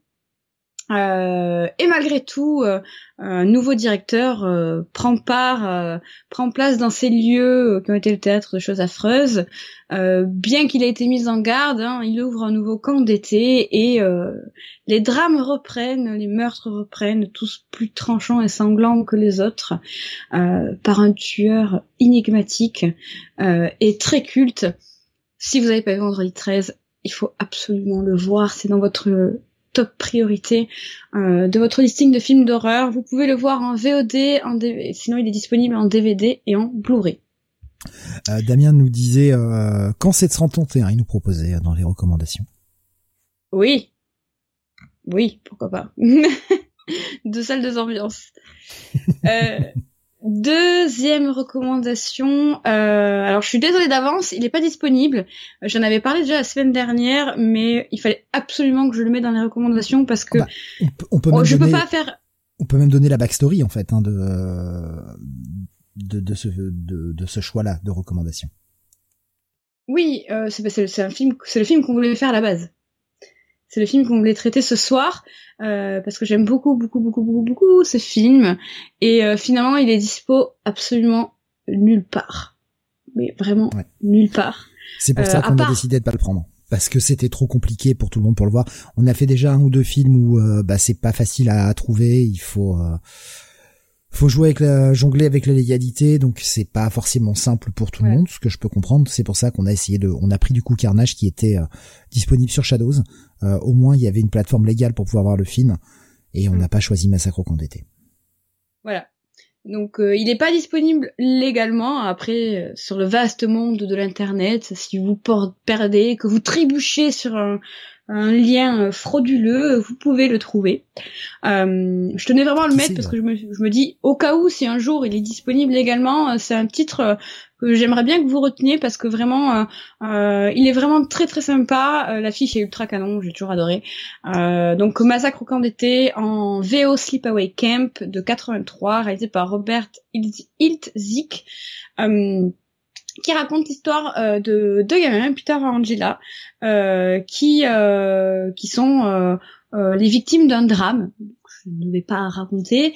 et après ce drame, ils vont être tous les deux envoyés dans un camp de vacances, un camp d'été, un peu pour voilà avancer sur ce trauma, quoi. sauf que les deux enfants sont, sont très renfermés, ils restent qu'entre eux, ils s'intègrent pas. Euh, et ils sont un peu les martyrs du camp, hein, les, les, têtes de Turcs. Et euh, dans ce camp, euh, euh, le il y a un cuisinier, ce personnage euh, pour le moins pervers, qui a un comportement douteux avec les enfants, qui se fait assassiner brutalement et et ben, le, le, camp se transforme en véritable champ, comment dire de tranchage aigu. Euh, J'en dis pas plus. Je vous le recommande vivement, vivement, vivement. Euh, euh soit, voilà, comme je dis, si vous trébuchez sur un lien un peu frauduleux sans faire exprès, je vous invite à le regarder. Euh, sinon, euh, notez-vous-le parce que si un jour il est dispo, légalement, vraiment regardez-le. Il est très très bon. Vraiment une petite pépite. Et puis qui sait si le film finit par être dispo, peut-être sur une plateforme légale d'ici l'année prochaine, pourquoi pas dans la la petite sélection estivale, la petite partie estivale mm. que l'on fait chaque été, hein, pourquoi pas. Ouais, et puis je, je perds pas espoir qu'un jour euh, les éditions Rémini ou SC euh, l'éditent en DVD quoi. Je, je, je, perds pas espoir parce que vraiment c'est une pépite et un classique du slasher, euh, pas très connu, surtout plus connu aux États-Unis. Euh, moi je l'avais découvert grâce à des reviews américaines à l'époque, il y a quelques années, et vraiment je regrette pas quoi. Il y a là, justement quelques réactions par rapport à ce film. Hein.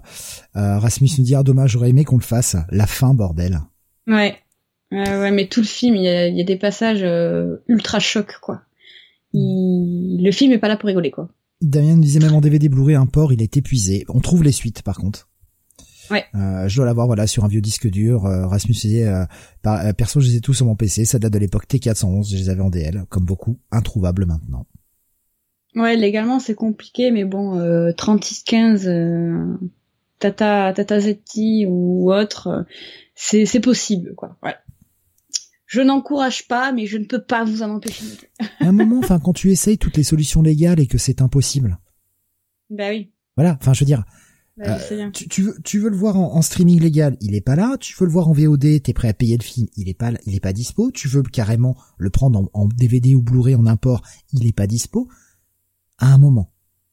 C'est pas de notre faute et c'est pas de notre problème si les trucs sont pas dispo. C'est aux éditeurs de faire leur taf.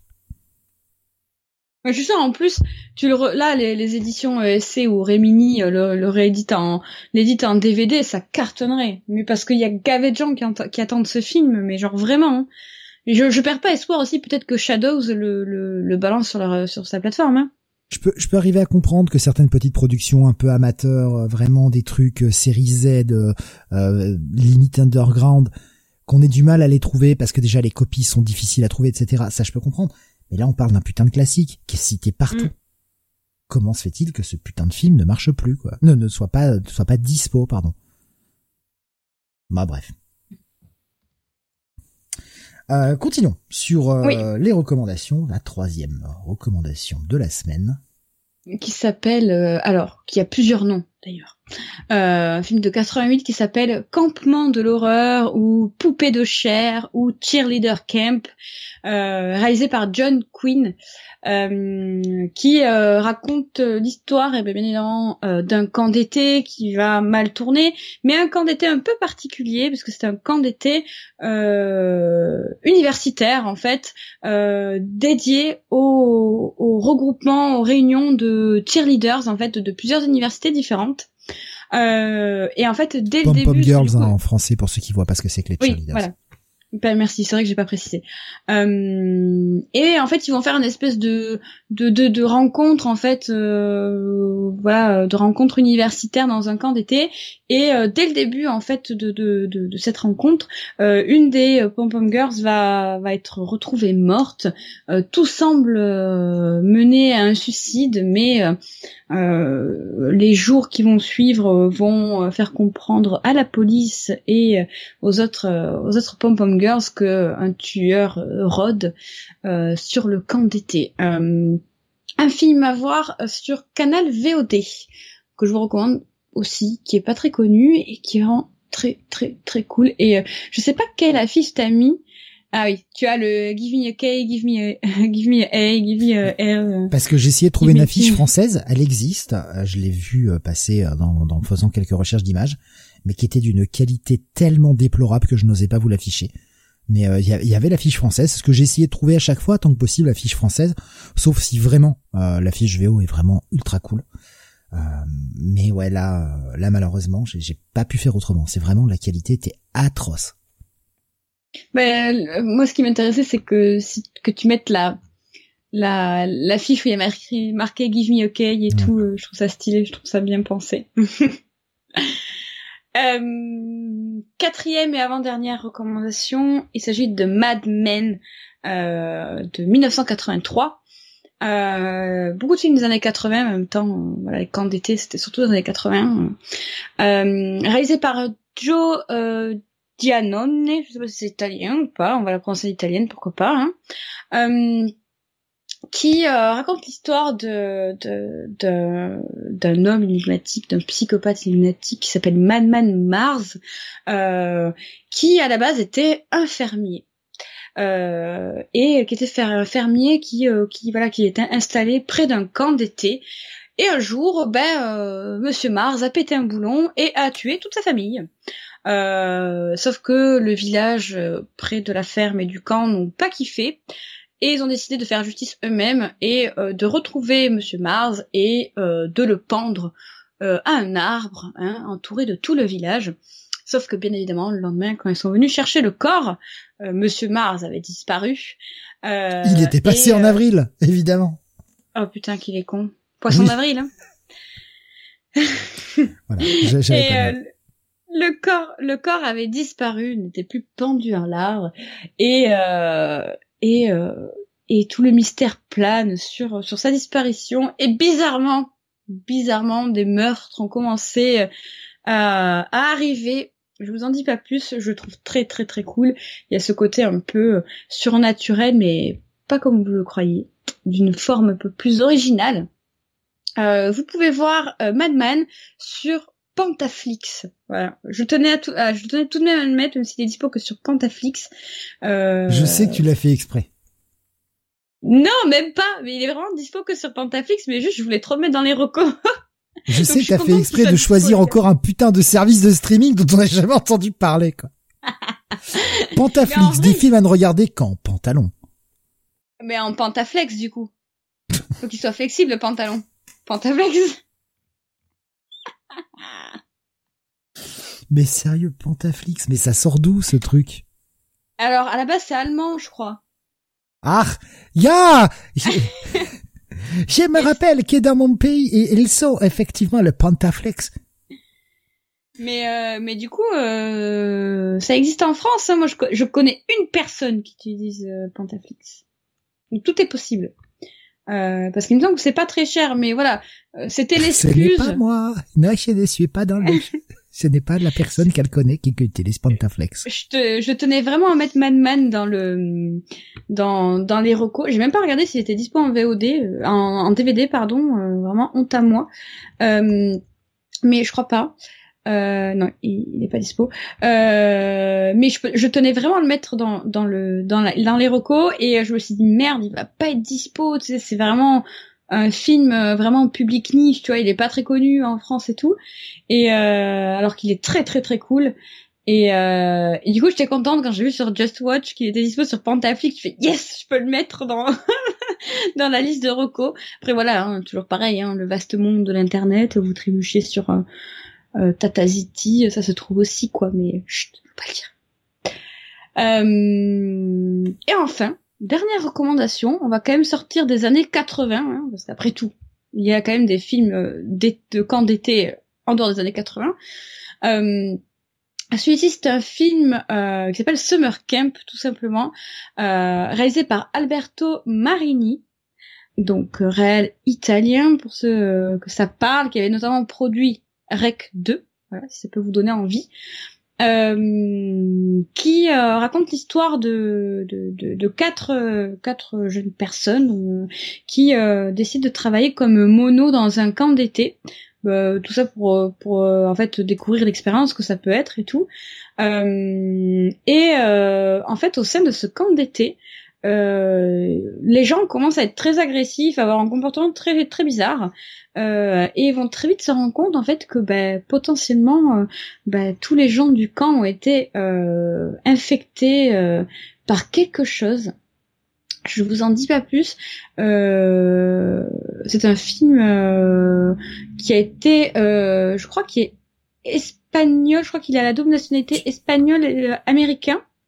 C'est euh. produit par qui C'est réalisé par qui, tu as dit? Euh, Alberto Marini, mais lui, il est, il est italien. Non, non, mais c'est qu'en fait, je, je, vérifiais si je m'étais pas trompé d'affiche, peut-être. Et non, non, j'ai zoomé sur euh, les crédits en bas, non, je me suis pas planté. Ok, c'est bon. Il me semble que la prod est espagnole. Euh, moi, je l'ai vu en anglais, mais il me semble que la prod est espagnole. par les producteurs de Rec, Annabelle and the Conjuring, et on a Jome Balaquero Presents. Oui, ouais, c'est ça. C'est une prod espagnole. Moi, je l'avais vu en, je l'avais vu en, en anglais. Euh, voilà, euh, petit film de 2015 que je vous recommande. Euh, je me suis dit allez pourquoi pas, euh, on va faire une roco des années 2000, 2010 euh, et qui ne parle pas d'un tueur psychopathe mais qui se passe dans un camp d'été. Je me dis pourquoi pas. À voir du coup sur Prime, sur Canal ou en VOD. Voilà pour les recommandations. Et comme Laure elle est pas corporate pour deux sous, eh ben moi je vais faire je vais faire de l'auto-promo. Je vais vous renvoyer vers un petit film qu'on avait traité l'année dernière. Freak City 58, Nobody Sleeps in the Woods Tonight, où on est quand mm. même clairement dans un esprit de camp d'été, quoi. Ça, ça, ça passe hein, dans les recommandations. Totalement. Voilà, on l'a traité déjà, donc euh, voilà, on n'insiste pas trop là-dessus, mais c'était l'émission 58 euh, disponible sur YouTube pour ceux qui voudraient la réécouter. Et je vous encourage à voir le film. Faut d'ailleurs que je vois le 2, toujours pas vu d'ailleurs. Faut que je vois le 2. J'avais bien aimé le, le 1, donc. Euh... Ouais, j'ai pas, j'ai pas tenté le 2 encore. À voir. Et bien voilà pour euh, ce 74e numéro de Freak City. Mais avant de partir, avant de s'en aller, d'aller manger, d'aller faire dodo, d'aller se détendre sur la piste de danse endiablée, évidemment, puisque c'est celle de l'or, forcément, elle est endiablée. Je, je, je, fais putain, mais je suis vraiment une merde en fait. Dans le métier, on m'appelle euh, le démon de minuit. Non, mais je, en fait, je, fais ça, je fais le con et je suis en train de faire, euh, tu sais, euh, Saturday Night Live quoi. Tu vois, je, pointe le doigt en l'air comme un connard en faisant ça, ce qui n'a, ce qui n'a aucun sens. En plus, c'est de l'audio, personne ne voit. Pourquoi je me fais chier? Euh, Il faut quand même qu'on vous parle d'une chose. Nous avons fait cette petite séquence estivale, mais la séquence n'est pas finie. Oh, il en reste un. Oh, c'est pas vrai. Et on peut déjà vous dire hein, qu'il sera. Je parle très près du micro, ça va être très désagréable. je colle la bouche au micro, ça, va être très désagréable. Tu fais de la, semaine prochaine. Et ouais. Mmh. Ce sera la semaine prochaine. Alors oui, trois Freak City de suite, trois semaines de suite. Alors, n'y prenez pas trop goût, ni je, suis désolé, j'annonce déjà, je casse déjà tous vos espoirs, car oui, euh, tels des montagnes russes, je vous envoie en l'air et quand vous retombez, je vous écrase de mon talon. Euh, cette image qui n'a aucun sens. Non, n'y prenez pas trop goût, c'est que là, les plannings concordent et on peut le faire. Concorde ou Airbus, hein, d'ailleurs, on fait pas de marque, on fait pas de pub, nous. Hein. Oh putain. Ah, j'attendais, j'attendais cette réaction. C'est exactement ce que j'espérais. Et euh, Rasmus qui j'étais en espoir total que ça reviendrait à la normale. Non, je suis désolé, mon boulot c'est pas possible, malheureusement. Mais là, les, les plannings s'accordent et euh, quand on fait qu'un seul film comme ça, je peux arriver à me démerder pour arriver à avoir le temps de voir le film, de préparer le truc, etc. Ça peut arriver à jouer. Euh, début septembre, ça va être plus complexe. Euh, ça veut pas dire qu'il y aura pas du tout de Freak City en septembre, pas du tout. Hein. Mais euh, voilà, c'est vrai qu'on a fait trois semaines de suite euh, en hebdo, mais voilà, ne me comptez pas ce que l'émission redevienne hebdo pour le moment en tout cas. Pour le moment, c'est pas jouable. pour pour moi en fait. Mais moi, j'ai pas. Mais moi, j'ai pas le. J'ai pas mon emploi du temps encore euh, de, de, la rentrée parce que je suis toujours en études. Euh, donc je. Genre, ah, je suis jeune. Ouais, c'est bon, hein, tu me l'as assez fait aujourd'hui. Hein. c'est bon, on a compris. mais euh, mais du coup ouais voilà. Mais moi j'ai pas mon emploi du temps encore donc je sais pas à quelle sauce je vais être mangée et euh, donc je peux absolument pas euh, prévoir euh, quoi que ce soit quoi. pour l'instant je n'ai pas de vie. Merci la fac. Rasmus qui demande on en aura au moins un par mois non? Voire plus. Effectivement on va on va essayer de tabler sur au moins un par mois. Ça c'est certain. Et si on peut en faire plus, et ce que je voudrais c'est qu'il y ait quand même une certaine régularité parce que ne jamais savoir s'il y a une émission, c'est pas pratique pour fidéliser l'audience, tout simplement. Euh, c'est bien d'avoir un rendez-vous, un rendez-vous pardon régulier, euh, au moins un par mois, ça c'est certain. De toute façon, on a encore des émissions à faire. D'une parce qu'il y a plein de films dont on a envie de parler, mm. et il y a aussi des choses sur lesquelles on s'est engagé et qu'on n'a pas encore terminé, et notamment les séquences Stephen King il est hors de question de ne pas aller au bout des projets qu'on a commencés. Donc, quoi qu'il en soit, ces, séquences Stephen King continueront. Elles viendront. On va essayer d'en faire au moins un par mois. On va essayer de voir nos plannings, comment ils peuvent s'accorder. Je vous avoue que passé le mois d'octobre, pour le moment, je suis encore un peu dans le flou artistique. Donc, euh, bah voilà. C'est c'est un peu c'est un peu compliqué. On est vraiment désolé. Il y a pas comme vous avez vu, on a la semaine dernière c'était un mardi, là cette semaine c'est un lundi, et la semaine prochaine d'ailleurs, euh, on a dit quoi? Eh ben. Lundi, lundi je crois. Putain, je sais plus. Attends, euh, moi, euh, alors, euh, Attends, je l'avais en live, hein, avec moi personnellement. Mardi. Non. Non, moi, putain, je l'avais même pas écrit. Les deux, ça me va, en fait, c'est par rapport à toi. Hein. Putain, je l'avais même pas écrit comme un con. Putain, qu'est-ce qu'on avait dit? Alors, je, meuble, meuble 30 secondes, faut que j'aille voir mon planning. Ben, meuble 30 secondes. Euh, voilà. Est-ce que tu veux que j'annonce le film pendant que tu es en train de chercher là? Tout à fait, oui, oui, tout à fait, oui, vas-y, annonce le film, profites-en, oui on va en profiter pendant que Steve fouille dans ses paplards. Euh, quelle organisation, hein, vous remarquerez, euh, toujours très professionnelle hein, dans le Freak City. on ose tout. Euh, la semaine prochaine, du coup, on continue notre euh, séquence estivale euh, et bien évidemment, ça va en j'espère que ça va en ravir certains parce que certains l'ont demandé à chaque à chaque séquence estivale depuis le début. Vous nous l'avez réclamé, nous allons enfin refaire un Shark Movies. Alors le choix du Shark Movies a été très très très très compliqué parce que entre ce que Steve euh, n'a pas aimé, ce que moi je n'ai pas aimé. Euh... non non, pas aimé, pas aimé, t'es t'es t'es t'es adorable, t'es un amour, mais pas aimé, non. Je, je chie dessus. Si on le fait, je ah. chie dessus du début jusqu'à la fin. Vous allez me voir énervé comme jamais. non, alors Jonathan n'a pas gagné parce qu'il est hors de question que je me refarcisse The Meg. Voilà. Euh, Bon, je dis ça, mais en vrai, j'avais proposé à Steve, je dis si tu veux, on refait The Meg, on invite Jonathan, je peux me sacrifier pour la cause, je suis vraiment trop sympa en fait, euh, je me fais trop avoir moi. Euh, non, non, on refait pas The Meg, mais... Et on ne fera pas The Riff. Et on fera pas The Riff, tout ce qui est en The, on le fait pas. ah, mais hors de question de revoir ce film, je l'ai vu, c'est un des rares films que j'ai saqué le plus, j'ai mis 2 sur 20. Jamais je ne revois cette merde. Jamais. le traumatisme. Ah ouais, non, je, c'est une bouse. Je sais pas ce qui est le pire. Oh, si. The Reef est peut-être moins pire que Open Water, mais alors d'un cheveu. Je l'attendais. D'un cheveu, quoi. D'un cheveu. Je l'attendais. Euh, bah écoutez, on va pas faire planer le suspense euh, non plus des masses parce qu'on n'a pas beaucoup d'indices, hein, puisqu'on n'a pas vu, euh, on n'a pas vu ce film. C'est un film qui est sorti l'année dernière qui s'appelle Great White.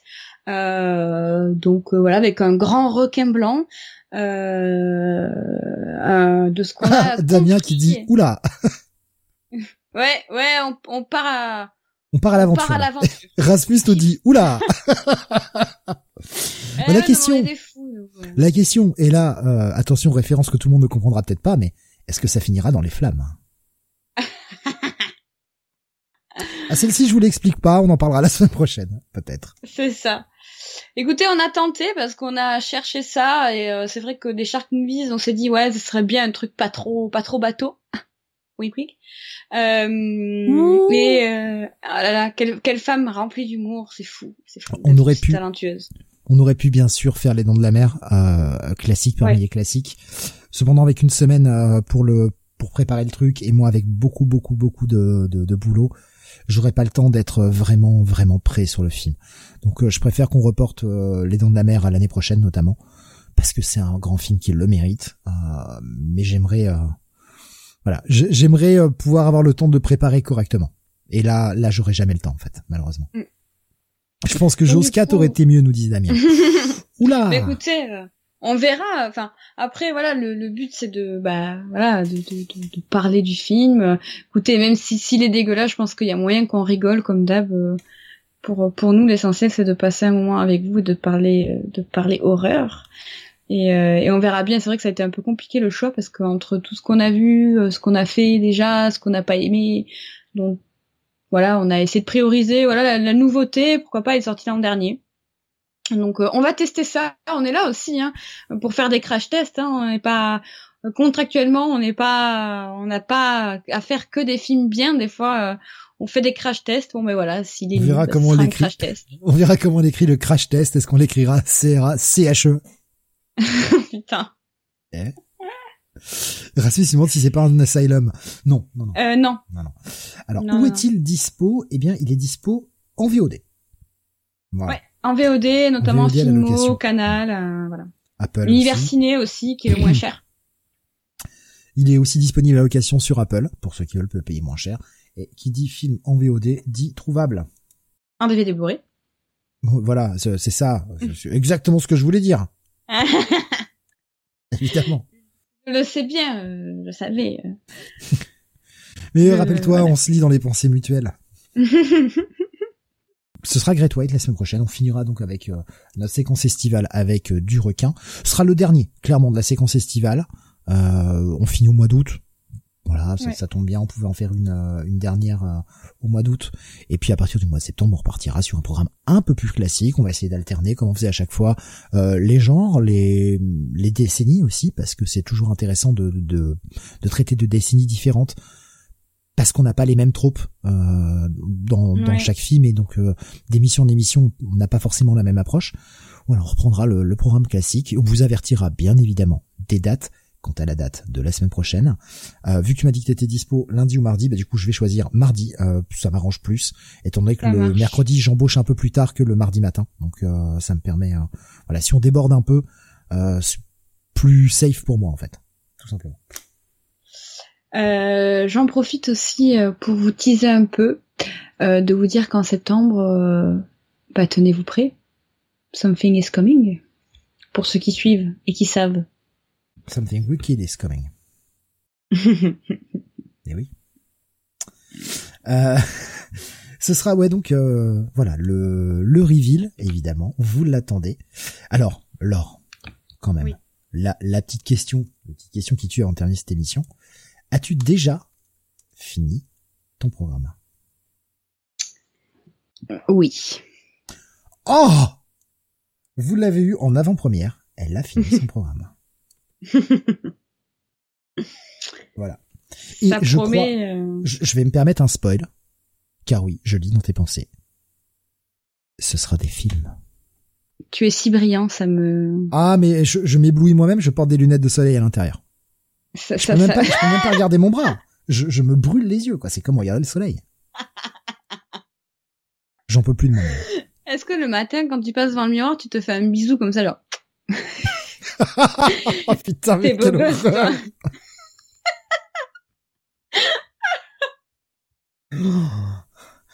Je sais pas, est-ce qu'il y a un complexe et tu... Mais si, c'est jeune homme. Merci de m'appeler jeune homme. Docteur Fraude, vous êtes un amour. Ouais. Maintenant, on a Patrice Pastaga aussi. Je savais pas. C'est nouveau. Donc voilà, allez, on va pas faire durer cette émission plus longtemps, on est à 3 heures euh, quasiment, on est euh, on a 2h45, c'est très bien. On va pas dépasser, on va pas aller jusqu'aux 3 heures. Merci de nous avoir suivis pour ce 74e numéro de Freak City, c'était donc le film Carnage The Burning. Rendez-vous la semaine prochaine, mardi 30 à 21h pour eh bien, un film plus récent, Great White de 2021, je le rappelle, disponible en location ou en VOD à l'achat. Et euh, si vous avez besoin d'aide, vous nous faites un petit euh, un petit coucou et on vous aidera. C'est ça. Exact. N'hésitez pas. On est là pour ça. on vous fait mais bon. Plein de gros bisous. Hein, vraiment, merci de nous avoir suivis. Merci d'avoir euh, déliré encore une fois avec nous. c'est ce qui nous fait plaisir aussi. C'est partir tous ces délires un peu, un peu, un peu des fois con con, mais justement tellement drôle. Merci de nous suivre dans nos blagues et, et dans nos reviews, d'être toujours là au bout euh, de, ben, euh, ça fait combien de temps maintenant? 2020, euh, deux ans euh, presque et demi. Merci. C'est énorme. Ouais. C'est énorme. Alors oui, il y a une petite pause, mais mais c'était pour mieux revenir. C'est pour mieux remonter sur le ring. Plus grand. Ah non, ça, ça non, pas plus grand, mais plus fort. pas plus grand, non. ça marche pas. Des gros bisous, passez une excellente nuit. Et comme d'habitude. Regardez plein de films d'horreur.